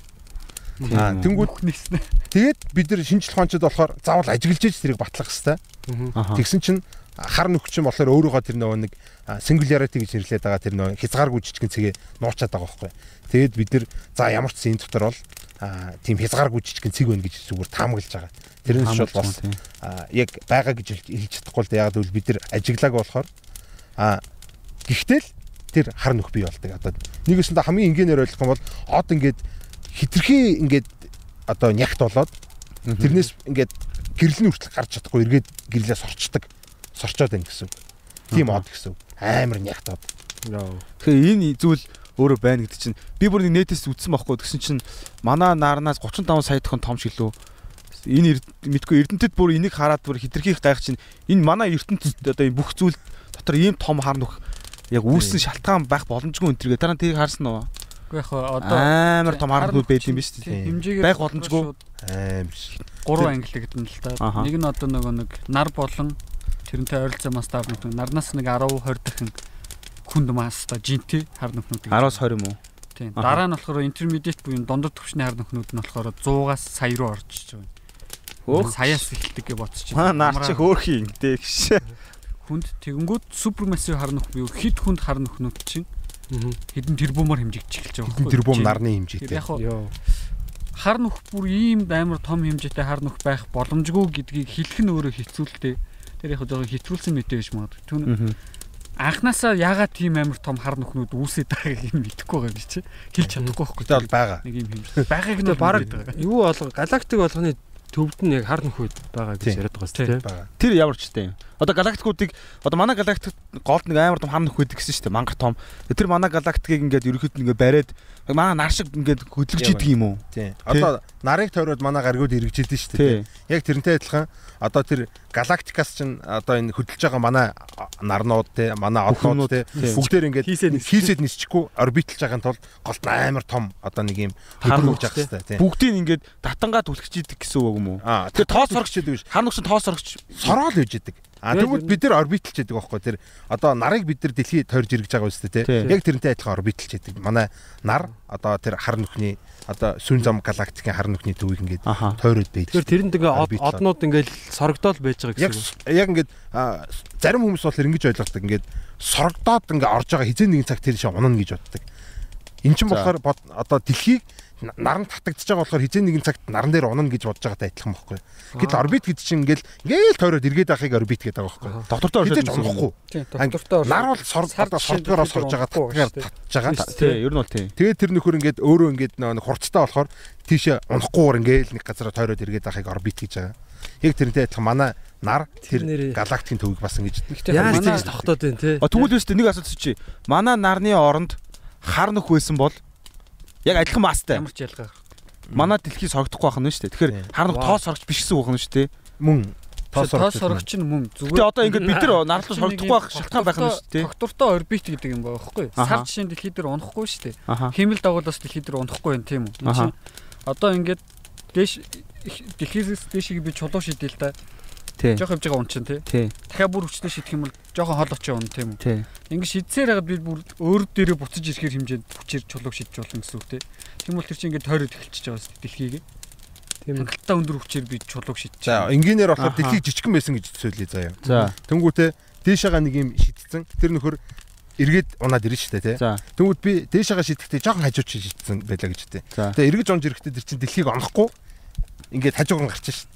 Унж ирж байхдаа тэр нэг юмний Тий. хажуугаар нь гараад тэнгүүтээ гараа явчихгуудаа тэндээс Дахиад дэлхий чинь татчих байгаа юм чинь эргээд онно дахиад. Тэгээд дахиад онохгүй, тэгээд дахиад онохгүй ингээд ингээд хориод иж болж байгаа. Би ингээ би ингээ наар байлаа би уут ингээ дэлхийг ингээ татаад байгаа байхгүй. Тэгсэн чинь дэлхий чинь нөгөө өөрөө хөдөлгөөнтэй Тэнгууд ингээ тойроо гэж байгаа төөс цухдаг хүч нь өөрт нь үйлчлэнгууд би татаад тэнгууд нэг юм орбиттэй гэдэг юмд нь оршоод ингээ эргээд байгаа юм өстөө бид нар нарлан унаа л байгаа. Гэтэ үүр дунж байгаа. Унана.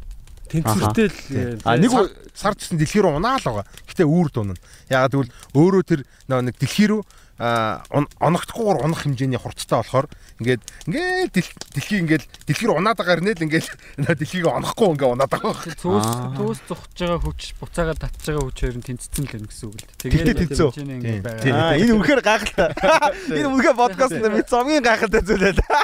Тэгээс бага байх юм бол он чинь а тэгээс их байх юм бол гараа. гараа авчих. Тийм тий. хар нүхэн дээр бол галактикийн төвд байгаа жишээ нь манай сүн замын төвд байгаа хар нүх бол итгэхгүй хар нүх байгаа байхгүй. Тийш унах бит байхгүй гэсэн үг. Бүгдийн сараа дуусгацсан. Тийм нэг ойр орчмынхаа сорж болох бүх юмас Дил дил сул юмнуудыг. Тэгээ сороод томроод идэм үү? Тийм. Аа. Тэрэндээ масс нэмэлэн л гэсэн үг Масс шүү Тийм дээ. жинэн нэмэгдэх. Мас нэмэнгүү чинь нөгөө нэг а нөгөө нэг гэрлийн орбит гэдсэн шүү дээ. Тэр орбит чинь улам том болоод Аха. Тэгэл улам том болоод тэгэл би хар хэсэг нь гээл улам томрол. Одоо манай нарны аймаг чинь амар одоо том шүү дээ. Мангар том шүү. Тэнгүүд манай нарны аймагаас том ийм хар нөхнөд байгаа байхгүй. Манай нарнаас биш шүү дээ. Манай нарны аймагаас том хар нөхнөд байгаа. манай нар юу гэж боддог бол гэж. Тэгээ ер нь бол од бол од бол тийм том байх боломжгүй. Зүгээр хар нөхөл тийм том байх боломжтой. Тэгээ асар том том бүр ингээд за зөвхөн одоо манай сүүн замын голд байгааг бид нар ярьж байгаа шүү дээ. Тэрнээс том юмнууд ингээд бүр ингээд төсөөлшгүй том. Тэр а за хар нөхөн дотор байгаа Эрдэнэтэд амар олон төрлийн юм юу гэдэг онол төвшүүлт юм билээ шүү дээ. Ийм юм байх магадaltaй шпагат мишпагат ч гэлээ. Шпагат. Спагетти, спагетти. Тий. Тэр онолуудаас гоё сонирхолтой үдээ сонсъё л та. Хоёр Од чинь тийм том байхаар хар нүх болчихж байгаа байхгүй. Угаасаа Тий. боловч тэр яг тэр г- юу юм орж ирчээ буцаж гарахгүй байгаа шүү дээ. Юу ч л гарахгүй. Тий гэрэл гарахгүй юм чи тэн чинь юу ч худлаа ярьж болох байхгүй.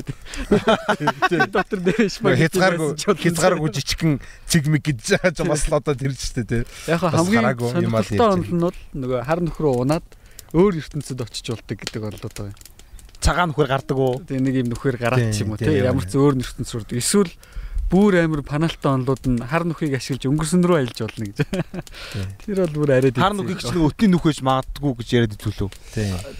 амсрын ингээ хар нүх харагдчихдаг. Аха. Пад яваад орсон чинь өтний нүх аа гэж.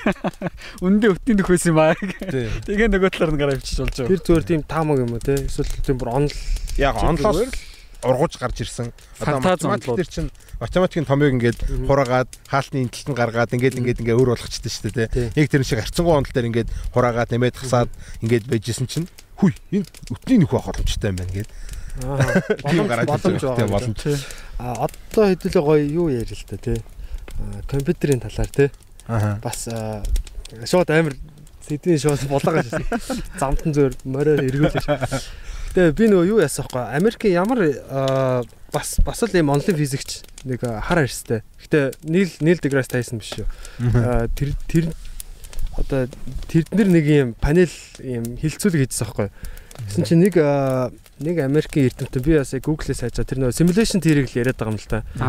Нэг юу тийм одоо тэнцэтгэл ингээд судлаа үйдсэн чинь тэндээс ингээд компьютерийн код олцсон гэдэг байгаа байхгүй. Тэрийг с- сонсч байсан уу бэлгэнэ. Үгүй юм.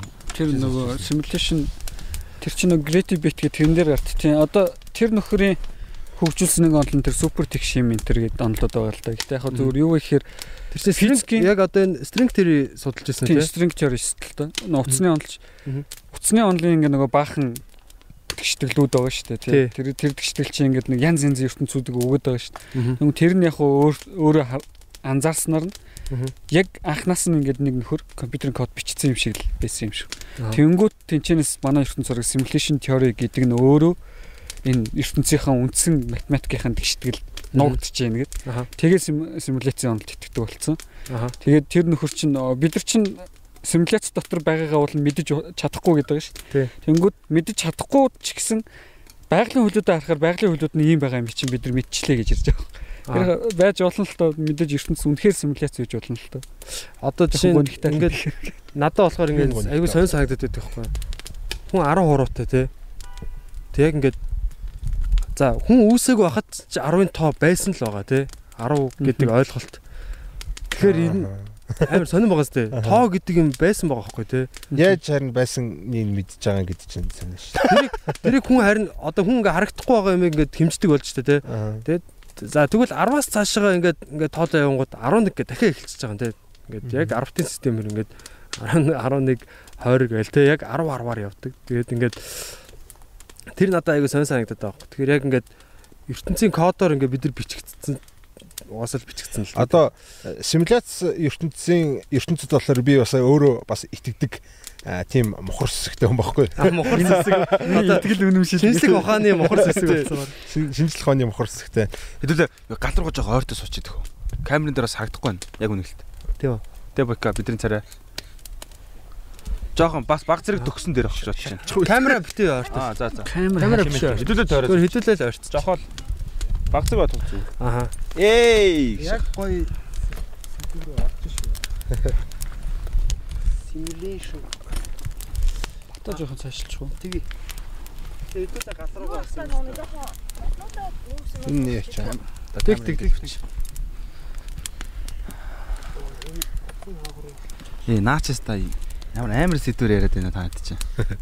А та хэд чинь бид хэд. Тэгээд Энэ ингэж авч байхгүй тий. Зүгээр зүгээр ингээл өвч. энэ би ихтэй арай л ойрцчих шиг боллоо. ангараг одоо шатаж Йоо йоо йоо йоо. За за ингээ хоёул. Камер нь яаж? амар романтик тий. Яг гоё тав төвшөнд нь тааруулаа. Окей. За ингээд яг тийм зааган дээр нь жоохон. За Одоо микро энэ сольчих. салж наашаа хөлөөвөл тэгэл гоё сосисыг өнөртэй л. Сэсэсэг хоёр өндөгтэй. Нүүдэл чарсан өндөг. Шаасан. Шаасан сперм ямар байд юм мэдхүү та нар. Одоо гадаа гоё ялчихна. Аа. Гоё юм аа. Юу За Сая юу ярьсан бэ? Зүрөөгөө орё Аа, тий. Аа Сүсэг бишрэл. Чиний бохор сүсээ. тий миний мохор шиг талаар. Тэгээд аа, ямар ч сан энэ симуляцийг эхлүүлсэн аа, тэр хүнд бол ингээд баярлаа. Чиний ачаар би амьдарч байна. Тэгээд юу ямар ч сан надад ингээд харагдаж байгаа клүүнүүд байгаа хөө одоо ингээд сэжмүүд, сэжүүрүүд. Аха. Тэр сэжүүрүүд нь болохоор одоо яг компьютерийн тоглоом дотор бид нар байгаа юм шиг одоо бидний шинжлэх ухааны туршлагууд яг тэгж харуулдаг. Жишээлбэл тэр квантын квантын теори байсан шүү дээ тий. Квантын теори дээр болохоор ингэдэг байхгүй юу? Юмыг харангуут биш үү тий бөөм Тий. Аха. Аа Хаа тий болонгууд тий. бөөм тий. биш болчдаг. Эйнштейн Яа, хэлсэн үг байдэн шүү дээ. Эйнштейн ингэж хэлсэн билээ зөө. Квантын физикийг цаа чи үгүйсгээ заяа. Эйнштейн. Аа тийш. Тэнгуута одоо нөгөө нэг нийс борыг тэгсэн байгаа байхгүй тий. Захаа өчнгуута чи надаар тоглоод байна уу? Тэ яг утгааг би утгаар нь хэлчих. Чи надаар тоглоод байна уу? Би сарыг хараг байх сар байхгүй чи хэлэх гээд байгаа мó гэсэн байгаа байхгүй. Тэгсэн чинь нийс бор тийм гэж хэлсэн байгаа байхгүй. Тэгсэн чинь тэр нь домоогоор яг тийм л байсан байгаа байхгүй. Тэгээ яг бүр жингнээсээ яг хэмжиж үтсэн. А яг одоо нөгөө нэг квантын туршилт хийж байгаа шүү дээ. Тэгээ тэр чинь баталчихж байгаа байхгүй. За яг ийм байт юм байна. Яг хараагүй байхад рендерлдэг юм байна. Харахаар л рендерлдэг. Одоо энийг бол рендертэй яг шууд утгаар ингэж зүүрлж болно. Ягаад гэвэл харангууд бөөм болоод харахаа үйлгүүд бөөм одоо бөөм биш болчихж байгаа нь болохоор одоо эн чинь болохоор тэр дээдлийн симуляц хийж байгаа нөхөр өөрийнхөө паверыг хэмжиж байгаа байхгүй. Одоо бидний тоглоом өнөөдрийн бидний 3D тоглолтог тоглоомнууд нь шүү дээ. Одоо Тий, тий, тий, ч юм уу те. Тий. Одоо энэ PUBG гэдэг тоглоомнууд чинь аа компьютероо тооцооллын хүчин чадлыг одоо багасгахын тулд боёо тэр нэг одоо нэг тогны эдэлтийг багасгахын тулд одоо яг тэгдэг харагдахгүй дэлгэцэн- ажиллах хэрэгтэй шүү дээ. дэлгэцэнд харагдахгүй байгаа зүйлүүдийг рендерлдэг. Тийм. Нэ яг адилхан ажиллаж байгаа. тийш очингууд ингээд. Тийм. Би бас яг би микрофонгүй шааж. Зүгээр Мэргэжлийн юу? яриа хийчихсэн. Би бас яг тэгж бодоод байдаг усхгүй. Одоо ингээд би Америкт байхгүй байгаа шүү дээ. Тэгэхэд Америк байхгүй байгаа гэж. Яг намайг намайг очис- очисон цагт л Америк ингээд миний төлөө жүжиглээд ингээд ингээд тийм миний төлөө оршоо надад харагдах гад ингээд бүгд Симуляцлагдаад байгаад байгаа юм дээ. Тэнгүүд бас хүмүүсийг би бас тэгж боддог гэсэн юм багтаа. Энэ хүн ингээ жинхэнэ хүн биш байхаа энэ ингээ нэг дүр тоглоод байгаа тий. Би Truman Show шиг яг бүгд ингээ миний төлөө ингээд яг ингээд байгаа шиг. Тэгээ ингээ нүд мүдрүү нь харангуут ингээд гинт баригдцсан юм шиг гэсэн доошоо харж мараад ингээд өөрийгөө бас тэгж байгаа илэр хэлдэг байсан гэж. Миний- бол ертөнц симуляц байж болох бүр хамгийн амархан Аа. Батлага чи гэрлийн урд байгаа байхгүй. Тий. Тий. Гэрлийн урд гэдэг нэг юм хурдны хязгаар тогтоогод өгсөн биш. Тий. Тэрнээс илүү өндөр хурдаар явж байгаа юмыг нөгөө компьютер рендерлж чадахгүй. Тий. Тийм учраас ингээд яг тэр хурдаар тавьж өгсөн. Тэр компьютерийн талаар яриа л тийм хурдан биш. Тий. Ямар сэпүү байна? А Энэ орчлын ертөнцийг рендерлээд байгаа сэпүү. Ямар ч тэр сипүүний хурд болохоор биш те. Гэрлийн урд. 300 тий одоо гэрлийн хурд тахгүй.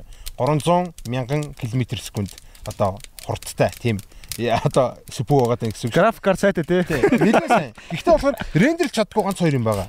Харна. ертөнцийн цагаар хоёр. График карт график карт нь угаасаа бидний нүд тарих юм шүү. А, Тий одоо Бид нар л энийг харж байгаа энэ харагдахгүй бид нар харахгүй бол энэ чинь рендерлэгдэхгүй шүү дээ. Тэгэхээр чи яг бидний тарихаараа бид нар энийг чи ингээд дотор нь боловсруулад ингээд энэ яг мэдээллийг ингээд тархич муу юм уу биш ч юм лөө зүгээр бид нар тийм тарих байна гэж тэр рендерлж байгаа нөхөр рендерлэж байгаа юм байна. Бид нар шүү дээ. Эсвэл Бид нар тархиараа хүлээ авахчлаа. ертөнцийг рендерлж байгаа нь тэр сүпүүнд хэрэг болж байгаа байхгүй. Тэр чинь бид нар яг очихгүй рендерийг манус хийгээд ичээд Аа, наа чи бүр яг амар санаа. Йоо йоо йоо юу Ерөөсөө нөгөө одоо ингээд нөгөө нэг том компьютер өстэй амар олон жижиг компьютеруудтай. Тэгээ тэр тухайн нөгөө нэг локал яг юм юунуудтай одоо ингээд рендерлээ рендерлээ тий. Тий. нөгөө параллел компьютер Тий. Нөгөө нэг радио чи ингээд нөгөө нэг газар нэг яваад идэж Тий, харахгүй тий, газар тий, нэгэд явдаг шиг. Яг тэрэн шиг те тухайн Тий. орчиндөө байгаа Одоо CPU ч юм болохоор юмыг рендерлэхдээ нэг ширхэг одоо процессор ажиллаад тэгээ цэг болгоныг рендерлдэг байхгүй. Тий. А тэнгууд GPU ч юм болохоор мангар олон процессорууд нэгэн зэрэг цэг болгоныг зэрэг рендерлээ явааддаг. Олон цөм ажиллаж байна. Яг тэрнтэй адилхан яг түрүүнийх шиг хүн болгон дотроо нэг жижиг рендертэй тий. Тэгээ зэрэг ингээд рендерлээ явж байгааг сойж олон л та. Бид нар чи өөртөө компьютер юм шүү. Тий. Тийм шүү Бид чи Бааса био компьютерууд. Тий бид нар ч уургийн өөрсдөө бид нар чи уургийн роботууд гэж магадгүй гэж бодоод бас би өнөрөө. тий бас болж болно шүү. Ягаад болохгүй гэж. Одоо бид нар нэг юм туршилт байж магадгүй байхгүй. Одоо нөгөө нэг аа юу гэж байдаг. Аа хи- хиний онл үлээ нөгөө нэг хар гаргийнхан бай харагдахгүй байгаа даа гэдэг чинь. Аа байгаад байгаа ч гэсэн харагдахгүй. нөгөө нэг юм фильтр үү? өгөө өгөө нэг юм дуучин байдсан шүү дээ. Харин нэгэр дуучин одоо hotline bling дуу. Ихэнх нь хаар штэ биш үү? Яа тий тий дрекэд их Дрейк ч одоо тийм амар харна шүү дээ. Тий. Жохон бор. Ангарах шиг. Надаас цагаах байх үү те. Дрекэн тэгстэл гэдэг юмар болохоор уг нь бол манай ингээд бидрийг тойроо зөндөө олон соёл иргэншил ингээ байжгаад бидэртэй харьцдаг альсгүй бидний ирээд эзэлсэн байх боломжтой. Жинхэнэ За тэгээд э, эргээд подкаст руугаа орё. Тэгээд хэдүүлэл сая бага бага бичиж байгаа энэ. Сая манай батарей. За энэ Palo Santo гэдэг ийм мод байгаа. Энийг юу н Arizona мужи нөгөө нэг юунаас авсан юм. Нөгөө Наа чи юу Grand Canyon гэдэг. Сайн гоё юм шүү дээ. Гат амжиг. Тэгээ энэ болохоор нөгөө Palo Santo гэдэг нь одоо ариун мод гэсэн утгатай юм лээ. Тэгээд нөгөө Америкийн одоо нутгийн нөгөө уугуул индианууд гэдэг чинь тий. Индианчууд энийг ингээд нөгөө юу янз бүрийн одоо зан үйлдэл хэрэгэлдэг. Симуляцийн эзэн. Ариун гэхэр чи одоо дэв бузар айлна гэсэн үг үү? Тэгээ одоо энергийн хувьд бас нэг юм юутай л юм шиг. Өөр тийм. энерги зөвлөлттэй. Дэг бузар арилахгүй, мэдээлэл арилахгүй гэдгийг чи одоо хэлсэн шүү дээ. Найдвар байхгүй. Санто, санто юу те? гэрлээс хурдан энэ гэдэг. Санто. Гэрлээс хурдан яриулах юм. найдваргүй. Нэг тийм шаал өн би дэс юм мод үнэлж байгаа. Харин тийм. Та нэг тайлбарлаж чадахгүй юутай адилхан гэдгийг Би тэгээ дотор нь юм шингээсэн байх чинь мод нь өөрөө юм. Мод нь өөрөө юм байл. Тий. Тэгээ надад кит ч амьдаар нь ерөөсөө огтлтгоо нөгөө нэг газар унцсан ингээ өгцөн кит моднууд. каш шатаад байгаа юм шиг шааж байна. Тэгэж уушлаа хараад хэлчихлээ.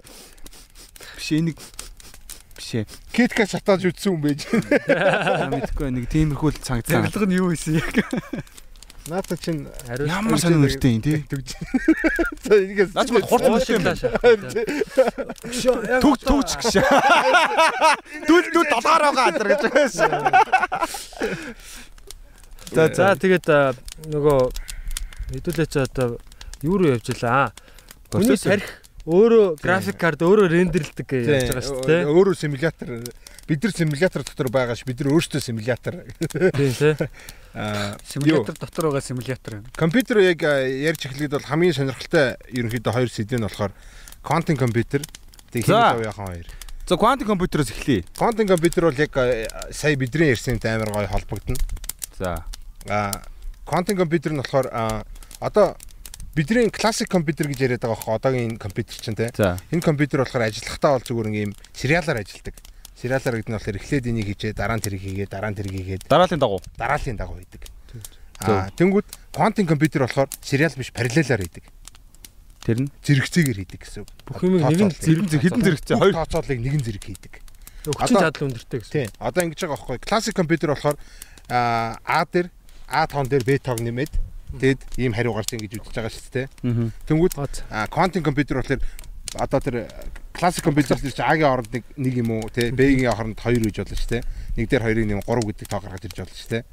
А квантын компьютер болохоор А А-гийн оронд байх бүх тоог Б-гийн оронд байх бүх тоог тоотой нэмээд тэгээд тэр хоёрын бүх нийлбэрүүдийг гаргаж ирдэг. Тэгэхээр байгалийн хуулиараа одоо ингээд ингэж бодож байгаа зөв одоо ингээд бидний компьютер ингээд одоо ингээд нэг юм одоо ингээд 100 ширхэг зам байлаа гэж бодож заяа.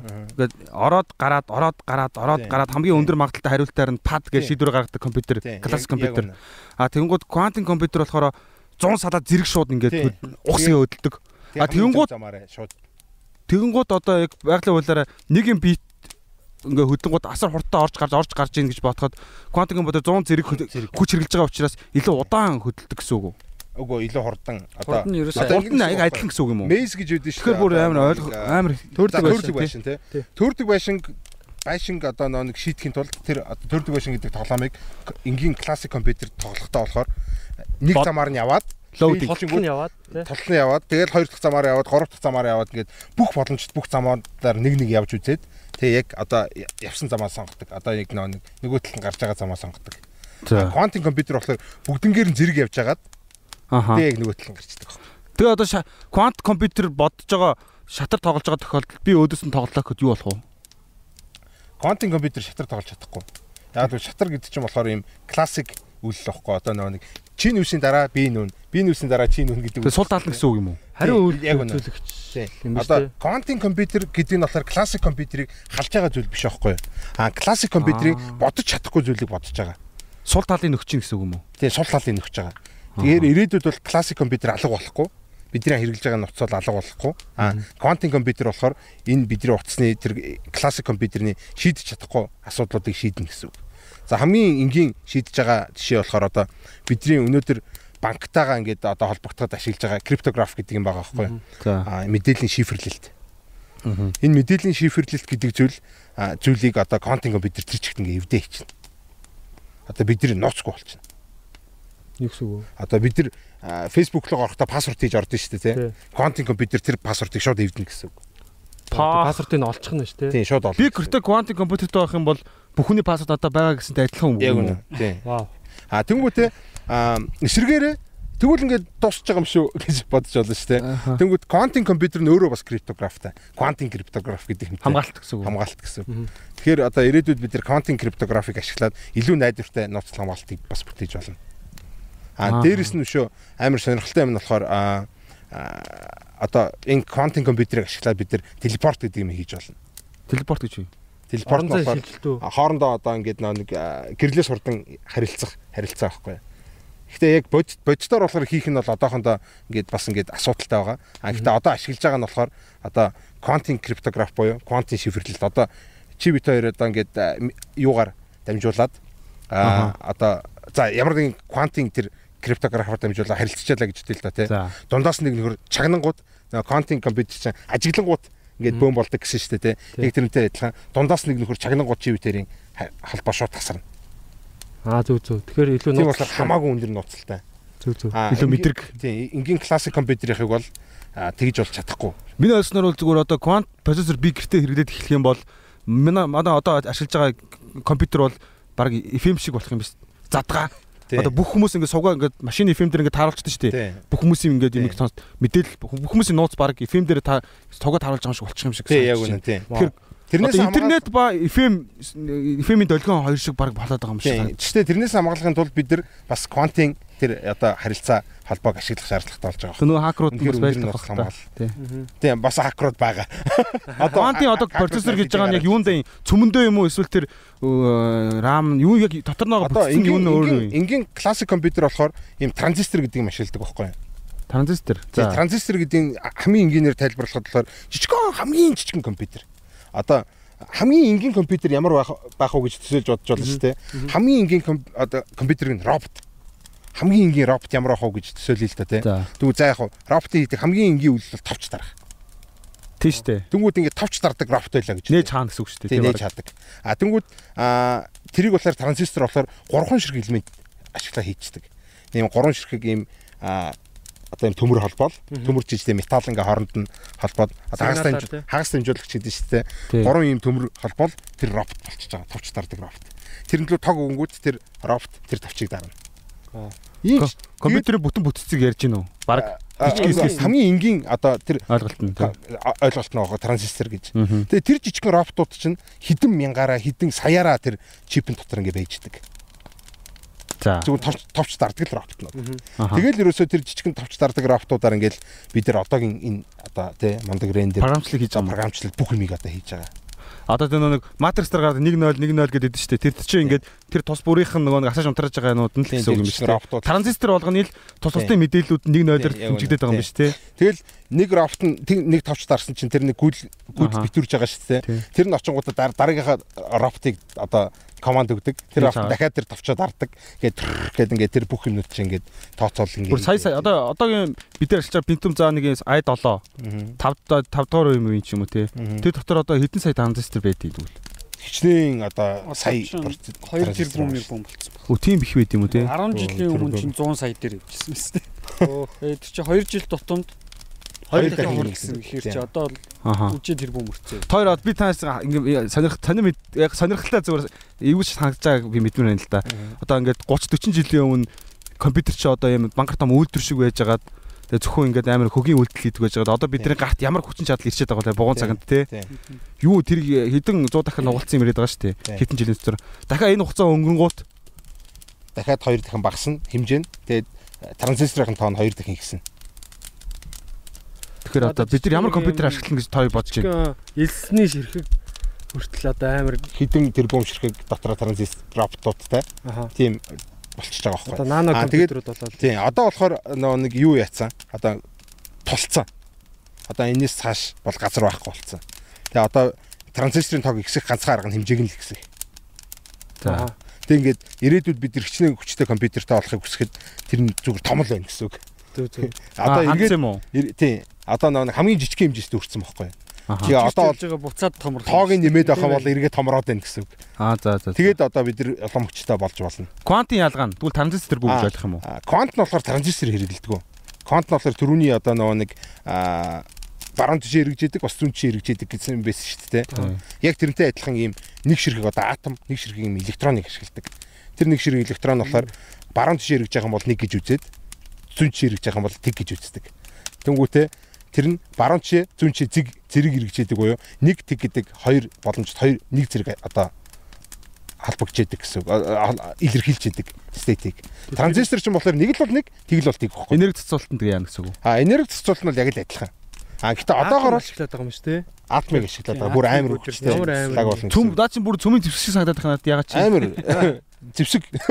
Тэр нь бол зэвсэг. яалчгүй квантум процессорыг одоо хаана ашиглаж байгаа юм тэгвэл А квантинг процессорыг болохоор одоо бол зүгээр дөнгөж бүтээгээл а, ажилуулах гал үзэж байгаа. Гэхдээ бол ерөнхийдөө ажиллаж байгаа маш жижигхэн хэмжээтэй ажилуулсан байж байгаа. Тэр нь бас ийм том юм шиг. бас нэг хөрхэн тоомоо бодоод байж байгаа тий амар том тэгээд амар их одоо ресурс нэг тог эздэг тийм төхөөрөмж байж байгаа. Ирээдүйд бас жижигэрнэ. Тэгээд хүчин чадал нь ихсэн. Яа. вау Тэгээд одоо нөө нэг баруун нэг тэг гэдгийг зэрэг агуулдаг гэсэн шүү дээ тий. Мгм. А энгийн транзисторууд болохоор тэг дээр нэмэх нь тэг гэдэг юм бол тэг гаргана гэдэг ч юм уу те. Мгм. А тэнгуүтэ нэг одоо бит нь болохоор нэг юм уу тгийг илэрхийлж байгаа. Тэ. Тэнгуүт одоо нэг дээр нэмэх нэг нэг хоёр гэдэг ч юм уу те. Тэнгуүтэ тэг дээр нэмэх тэг, нэг дээр нэмэх тэг, тэг дээр нэмэх нэг гэдэг дөрвөн боломжтой байгаа байхгүй. аха А тэгээд дөрвөн удаа бодож иж энэ бүх одоо хариултуудыг гаргана. А квантинг компьютер нь болохоор нэгэн зэрэг тэг нэг гэдэг одоо стейт байж байгаа. төлөвт. Тэнгүүтээ нэгэн зэрэг тэр төлөвт байгаа нөхөр дээр нэгэн зэрэг тэр төлөвт байгаа нөхрийг нэмчингүүд нэг дор нөгөө дөрөв хариултыг ч гаргаад ирнэ гэсэн. Дөрөв дахин хурдан ажиллана гэсэн үг байхгүй. тэгээ одоо дахиад нэгийг нэмчих юм бол дахиад бүр хүчтэй болоод бүр нөгөө нэг юугаа классик компьютерээр бүр хол хаяна. Бүр амар хүчтэй болно. Тэгээ бүр ко- компьютер нь битүүдээ нэг нэгээр нэмэд явж хахад хүчин чадал нь ерөнхийдөө ингээд а ийм тогтсон хурдаар өсдөг бол нөгөө нэг квантинг компьютер бол битүүдийн буюу qubit гэж нэрлэдэг байгаа квантинг бит. Тэднийг ингээд нэмэнгүүт нэг ширэг нэмэнгүүт бүр хэд хэд дахин их болоод тэгээ компьютер ирж, дахиад хэд дахин болоод гэрлийн урдаар ажиллана гэж ойлгох юм уу гэрлийн урдаар ажиллана. Одоо Тэгэхээр одоо би ингэх юм уу? Э, Зүгээр одоо би компьютер асааж унтраангууд ч амар удаад идэв штэ. Уншиж мушаал нэг баахан Microsoft гэж гачиж мэрэлээд штэ. Би зүгээр гэрийн хаалны ажуудлын нөгөө нэг унтраалаг байдаг штэ. Тийм. Том өрөөнд унтраад асааж унтраад штэ. Тэр шиг компьютер асааж унтраана гэж ойлгох уу? Аа одоо ирээдүйд бол бид нар нэг тэг квантын компьютерийг өдөр тутмын амьдрал бол нэг хэрэглээд байхгүй байна. Тийм. Классик компьютераар хэрэглэнэ. А яг нөгөө нэг илүү хүчтэй классик тийм, компьютераар тийм. хэрэглэдэг. Хүмүүс хакерд болохын тулд классик компьютерын дотроо нэг жижиг квантын чип дээрнэ. Аха. Тэгэл тэрүүгээр ингээд харилцаад ерөнхийдөө л а одоогийнхаар хэврээл Би юм гэсэн. зөв ахлан дотондоо одохгүй нэг камер мамер вебкам мамерууд нуц муцууд нь тиймд болчих юм бол яах юм бол их юм гээд амар сандарч штэ. Тэгээд бас нэг квантын компьютерийг шийдэж байгаа нь болохоор химэл оюуханы асуудлыг амар сайн шийддэг. Химэл оюухан нь болохоор Хурдтай болгож байна тий. амар хурдтай. А химэл оюуханд болохоор одоо маш их тооцоол хийх шаардлагатай байдаг. Датаганаас шалтгаалж байгаа тий. Тийм дата датанаас шалтгаалаад тэр бүх датануудынхаа бүх одоо статистик анализ хийхин тулд бүгдээр ингээд сэлгэнлэр ингээд янз бүрээр туршаал ингээд те рандомор туршаал гүнших шаардлага гардаг. маш их ингээд тооцоол хийх шаардлага гардаг. А квантын компьютер дээр тэрийг нь болохоор пад гэд нэг хий чинь тэгээ шууд харин гараад ирнэ. Хамгийн төгс харин. Тэгээ одоо нөгөө химэл оюухан чинь за квантум процессортэй болоод тэгэнгүүтээ одоо интернет интернет сүлжээрөө те? Хүн төрөлхтний одоо ингээд дата оруулж байгаа шүү дээ. Өдөр болгоно зураг оруулж чинь видео оруулж чинь текст одоо юу гэдэг те? Бүх тэр датануудыг ингээд аваад тэрийг нь квантум процессороор процессорлоод тэрэн дээрээ одоо юу гэдгийг шийдвэр гаргаад ч юм уу ингээ явуул яг бол Тийм одоо ер нь бол тэгэл явна гэж. Энэ Аа, Skynet үү? Одоо харин Skynet чиг тийм химэл оюухан Skynet чиг тийм өөр ингэсэн ухамсартай болох уу? Эсвэл яг л хүмүүсийн ямар ч нэг юм юм суралцдаг. Гэтэ хүмүүсийн үгэнд орсон хэвээрэл байх юм. Мгм. Одоо Elon Musk чинь тэрэн дээр айгаа Имзэлдэг тий. тий яагаад байгаа штэ. Ер нь бол бид нар өөрсдөө устгах юмаа хийгээд байгаа штэ л гэсэн юм яриад байгаа штэ. Баахан кинонууд байгаа шүү дээ. Тийм. а химэл оюуханы хөгжил бол а юуны exponential гэдэг юм юугаар хурдтлаар явж байгаа. Тэр нэг exponential гэдэг нь болохоор одоо нэг а, одоо манай манай гин ковид ковидын одоо өвчтнүүдийн тоо тооны өсөлтийн exponential байсан шүү дээ. График График ингээд- прогресс гэдэг байгаа. Тийм одоо геометрийн прогресс шиг одоо ингээд бүр ингээд дээшээгээ ингээд амар огцом улам ингээд цаг хугацаа өнгөрцөн улам огцом нэмэгдээд байгаа шүү дээ тийм. Яг тэрнтэй адилхан одоо бид одоо химэл оюухан бидэрт нэг тийм онц биш санагдаж магадгүй. Гэтэл хангалттай бас бидрийг гайхшруулж байгаа шүү дээ. Тийм. Бидний ярьсныг таньж जैन бидэрт хариу хэлж जैन тийм. А энэ хөгжил чинь ингээд цаг хугацаа явагдсан яг саний ковид их шиг улам хурдан аваад яваад байна. Хизээ нэгэн цагт бид нар тэр хизээч гүйцэхэ байлна. А Бид тэглээ- сул дорой тий биологи хөвд. Тэглээгээд бид нар одоо за химэл оюухан одоо хөгжүүлцээ болцгоё тий.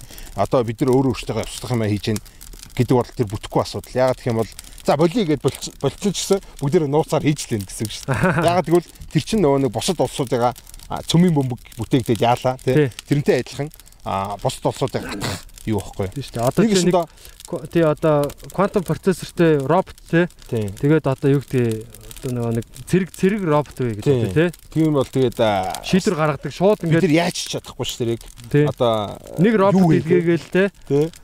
А Тийм. Үхсгүй шүү дээ. Ер нь бол квантум процессортэй байх юм бол тэгээ хүн төрөлхтний дата байхад бол тэгэл тийм чи амарч алдаа гаргахгүй байхгүй тий. Энэ квант компьютер за квант процессортой болоод химэл оюухан хийчих юм бол хийчихэж штэ. Тэнгүүт нэг юм хоёр аюул гарч ирлээ штэ.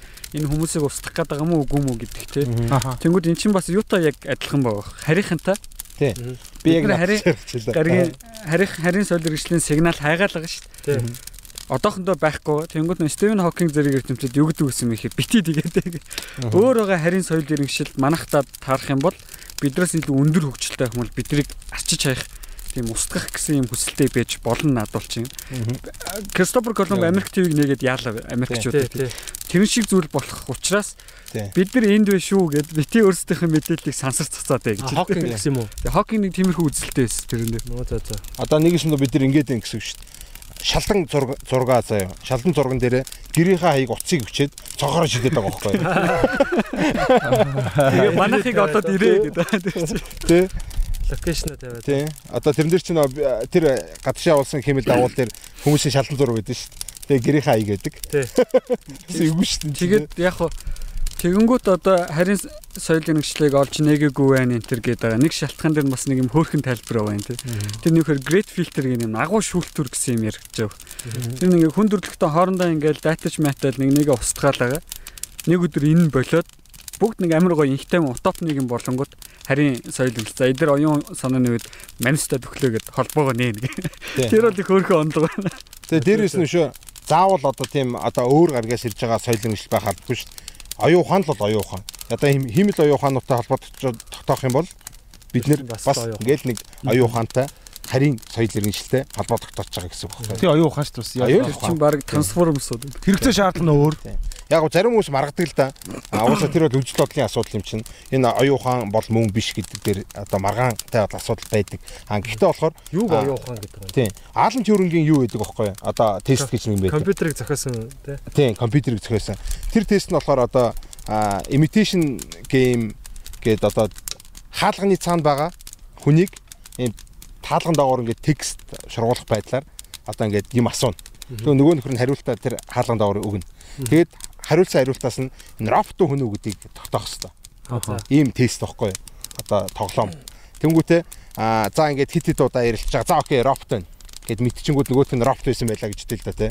Тэнгүүд асууна. За яаж намайг робот гэдэг юм итсэн гэсэн чинь чи иймд ингээ хариулчих чинь тэгвэл дараа нь тэрэнд нь ми- сурч штэ нөгөө Тийм, компьютер чинь. Тэнгүүтээ тэрэнд нь дахиж унхаа болчихно.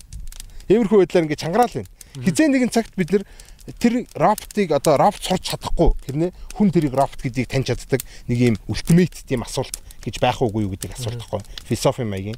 А тэнгууд нэг өсөндө одоо тэр алан төрөнгийнхаар бол тэр хаалганы цаана байгаа нөхөр компьютер ч байсан хүн ч байсан хамаагүй оюун ухаантай л ухаантай болчихж байгаа байхгүй. Тэ? Чи хайр гэж мэдхүү чи чамаа хин гэдэг вэ тэ нэг дээр нэг нэг хийдэг вэ яаж ч асуусан хүн шиг л хариулаад тах юм бол одоо тэр хүн үү биш үү гэдэг юм. ухаан Тэгвэл бид нар нэг юм. Химэл оюун ухааныг махан бие дотор суулгачлаа гэж үтэй. Тэнгүүд тэр хүн одоо яг л хүн шиг аяглаад байна гэж бодъё л та тий. Гэтэл аа наадхан дотор чи химэл оюун ухаан хийсэн шүү дээ. Тэгэхээр наад чинь хүн биш гэж үзэх боломжгүй болчих жоохгүй. Энэ бүр философийн үед ховд хүртэл Бид нар ялгахтаа нөгөө нэг одоо нэг мэдрэмжээр зүг сэтгэл хайр дурлал интер сүнс мүс янз бүрийнтэй холбож л байдаг тий. Оюун ухаанаас тусдад бусад ангид зүйлээр нь хүн гэдгийг ялгаад байгаа тий. гэтэл яаж. Тий сэтгэл хөдлөл тэрийг бид нар болохоор яг нөгөө нэг шинжлэх ухаанаар бол одоо тий нөгөө нэг хоёр балын харандаа алмаз цорыг ялгаж чадахгүй байсан шигэ ялгаж чадахгүй байхгүй юу? шинжлэх ухаанаар бол.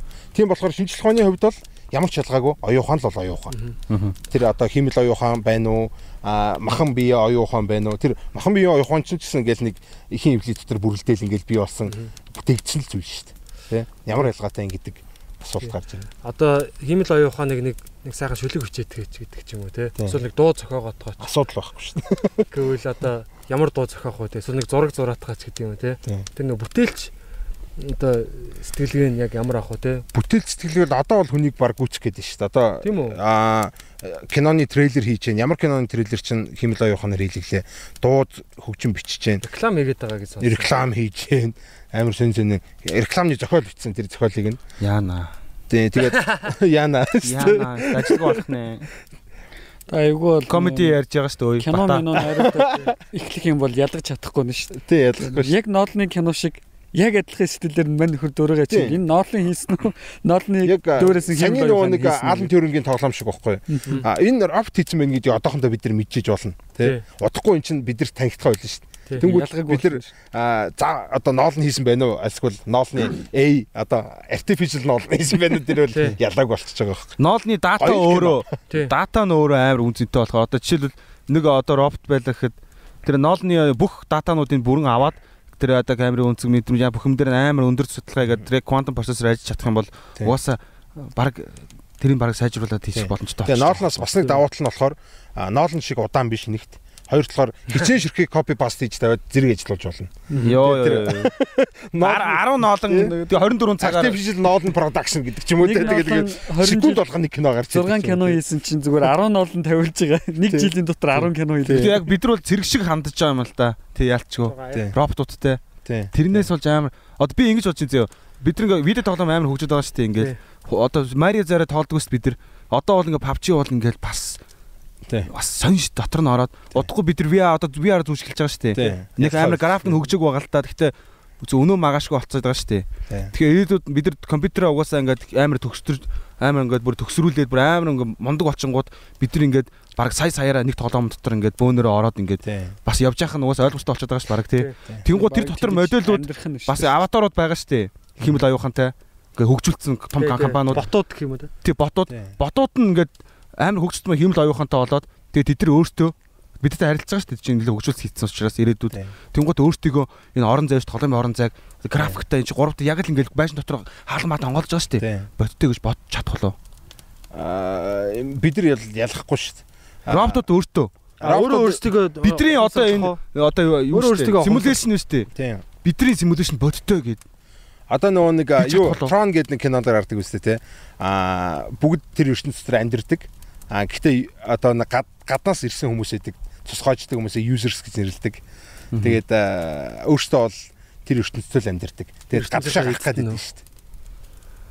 Тэр нөгөө юу штэ одоо сүүлд одоо Westworld гэдэг цуврал гарч штэ Тийм. HBO дээр аа тэгээ одоо жишээ нь Matrix кино штэ. Яг үнэ. Тийм. Тэрэн дээр ч бол яг одоо машинууд бол тий а эхэндээ одоо нөгөө Animatrix гэдэг нөгөө тий яг. Matrix киноны өмнөх үйл явдлыг ингээд юугаар яаж үүссэн? тий тэрийг одоо ингээд зургаар харуулсан тэр одоо хүүхэлтэй байдаг шүү дээ. Тэрэн дээр чинь яг эхлээд хүн роботыг ерөөсө боолчлоод тий оюухантай болгонготой амар боолчилж ирсэн аа сүултээ нөгөөдүүл нь ингээд эзнээ алаад эхэлж байгаа байхгүй тий.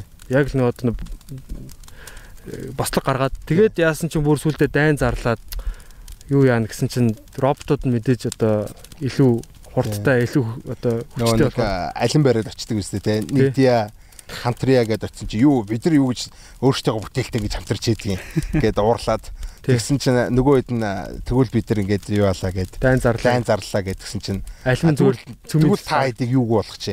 Энерги болгох чи гээд тэгээ дэг өрн юм амар хар хар үйл татчихсан шүү дээ. Тэгвэл та нараас хүмүүсийг та нарыг энерги батарей болгоо. Тэгвэл та нарыг батарей болгох чи гээд бүгдээр ингээд Тэгэл яг тэрэн шиг одоо жишээ нь яг ирээдүйд бол яг одоо химэл оюун ухаан яг одоо тий бид нар өөрийгөө ч гэсэн химэл оюун ухаан биш гэдгийг одоо яг яаж нотлох юм тий. яг үнэ тийм Тэгэхээр яг энэ хоёр бол яг ингээд харилцсан одоо нөгөө хамтдаа л амьдрах байх л та тий. яг одоо бол хошин шиг шиг санагдчихэж магадгүй л те одоо химэл оюун ухааны эрхийг хамгаалах хөдөлгөөн бол ирээдүйд заавал гарч ирнэ.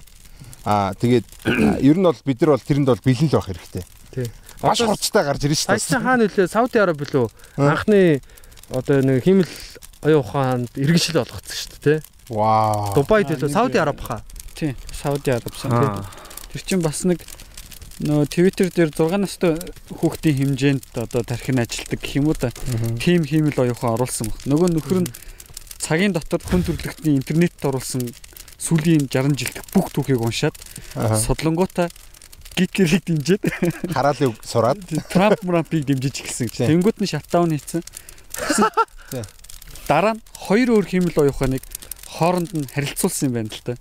Тэгсэн нөгөө хоёр нөхөр нь хоорондоо харилцахдаа англи хэлнээс энэ энэ үгүүд хэрэггүй, энэ дүрмүүд хэрэггүй гэд өөрсдийн хэлийг зохиогоод харилцаад тэгсэн нөгөө ажиглаж байгаа хүмүүс нь хэлийг ойлгохгүй. тэр чинь Тэгээ бас шатдаун ингэсэн байхгүй нөгөө нэг Facebook өөрсдийн хэлээр яриад. Үгүй, Тэр Facebook-ийн химэл оюуханууд байхгүй. Facebook-ийн химэл оюуханууд яадаг гэхээр бидний фидийг, бидний найзуудыг, бидний чатыг уншаад тэнгуүтээ суралцаад за энэ хүнд ийм ацаас үзүүлээ гэдгийг шийддэг рафт байхгүй. Химэл оюухан байхгүй. Тэгсэн чинь олон төрлийн тиймэрхүү химэл оюуханууд байдаг. Тэгээ хоорондоо бас харилцдаг байхгүй. Тэнгуүтээ тэр харилцааг нь болохоор бид нар бол ингээд трак хийгээд байждаг. За эдгээр болохоор хоорондоо иймэрхүү байдлаар харилцаж чинь гэсэн чинь тэд нар ихэндээ болохоор харилцаж байгаа харилцаа нь болохоор одоо нөгөө нэг энгийн бид нар ойлгох боломжтой байж эхэлсэн чинь сүүл рүүгээ одоо хүмүүсийн харилцагаас өөрөөр харилцаад эхэлсэн. Яг гоо тэр нь болохоор шалтгаан нь хүмүүсийн хэлээр харилцаас өөрсдөө хэлээр харилцсан тэд нар хамаагүй хурдан тэгээ бас нэг тодорхой тодорхойгүй биш болж эхэлсэн. Оюухантай болохоор тэгж Тэгээ, шийдвэр гаргаж штэ. Хүмүүс хоорондоо харилцах чинь тодорхойгүй байдал амар хүсдэг шүү дээ тий. Хоёр оюу химэл оюу хоорондоо харилцахдаа бол тодорхойгүй байдлыг багасгахын тулд хүн- хүнээс өөр хэл ашиглаа эхэлсэн. шууд ойлголцох гэдэг шүү дээ.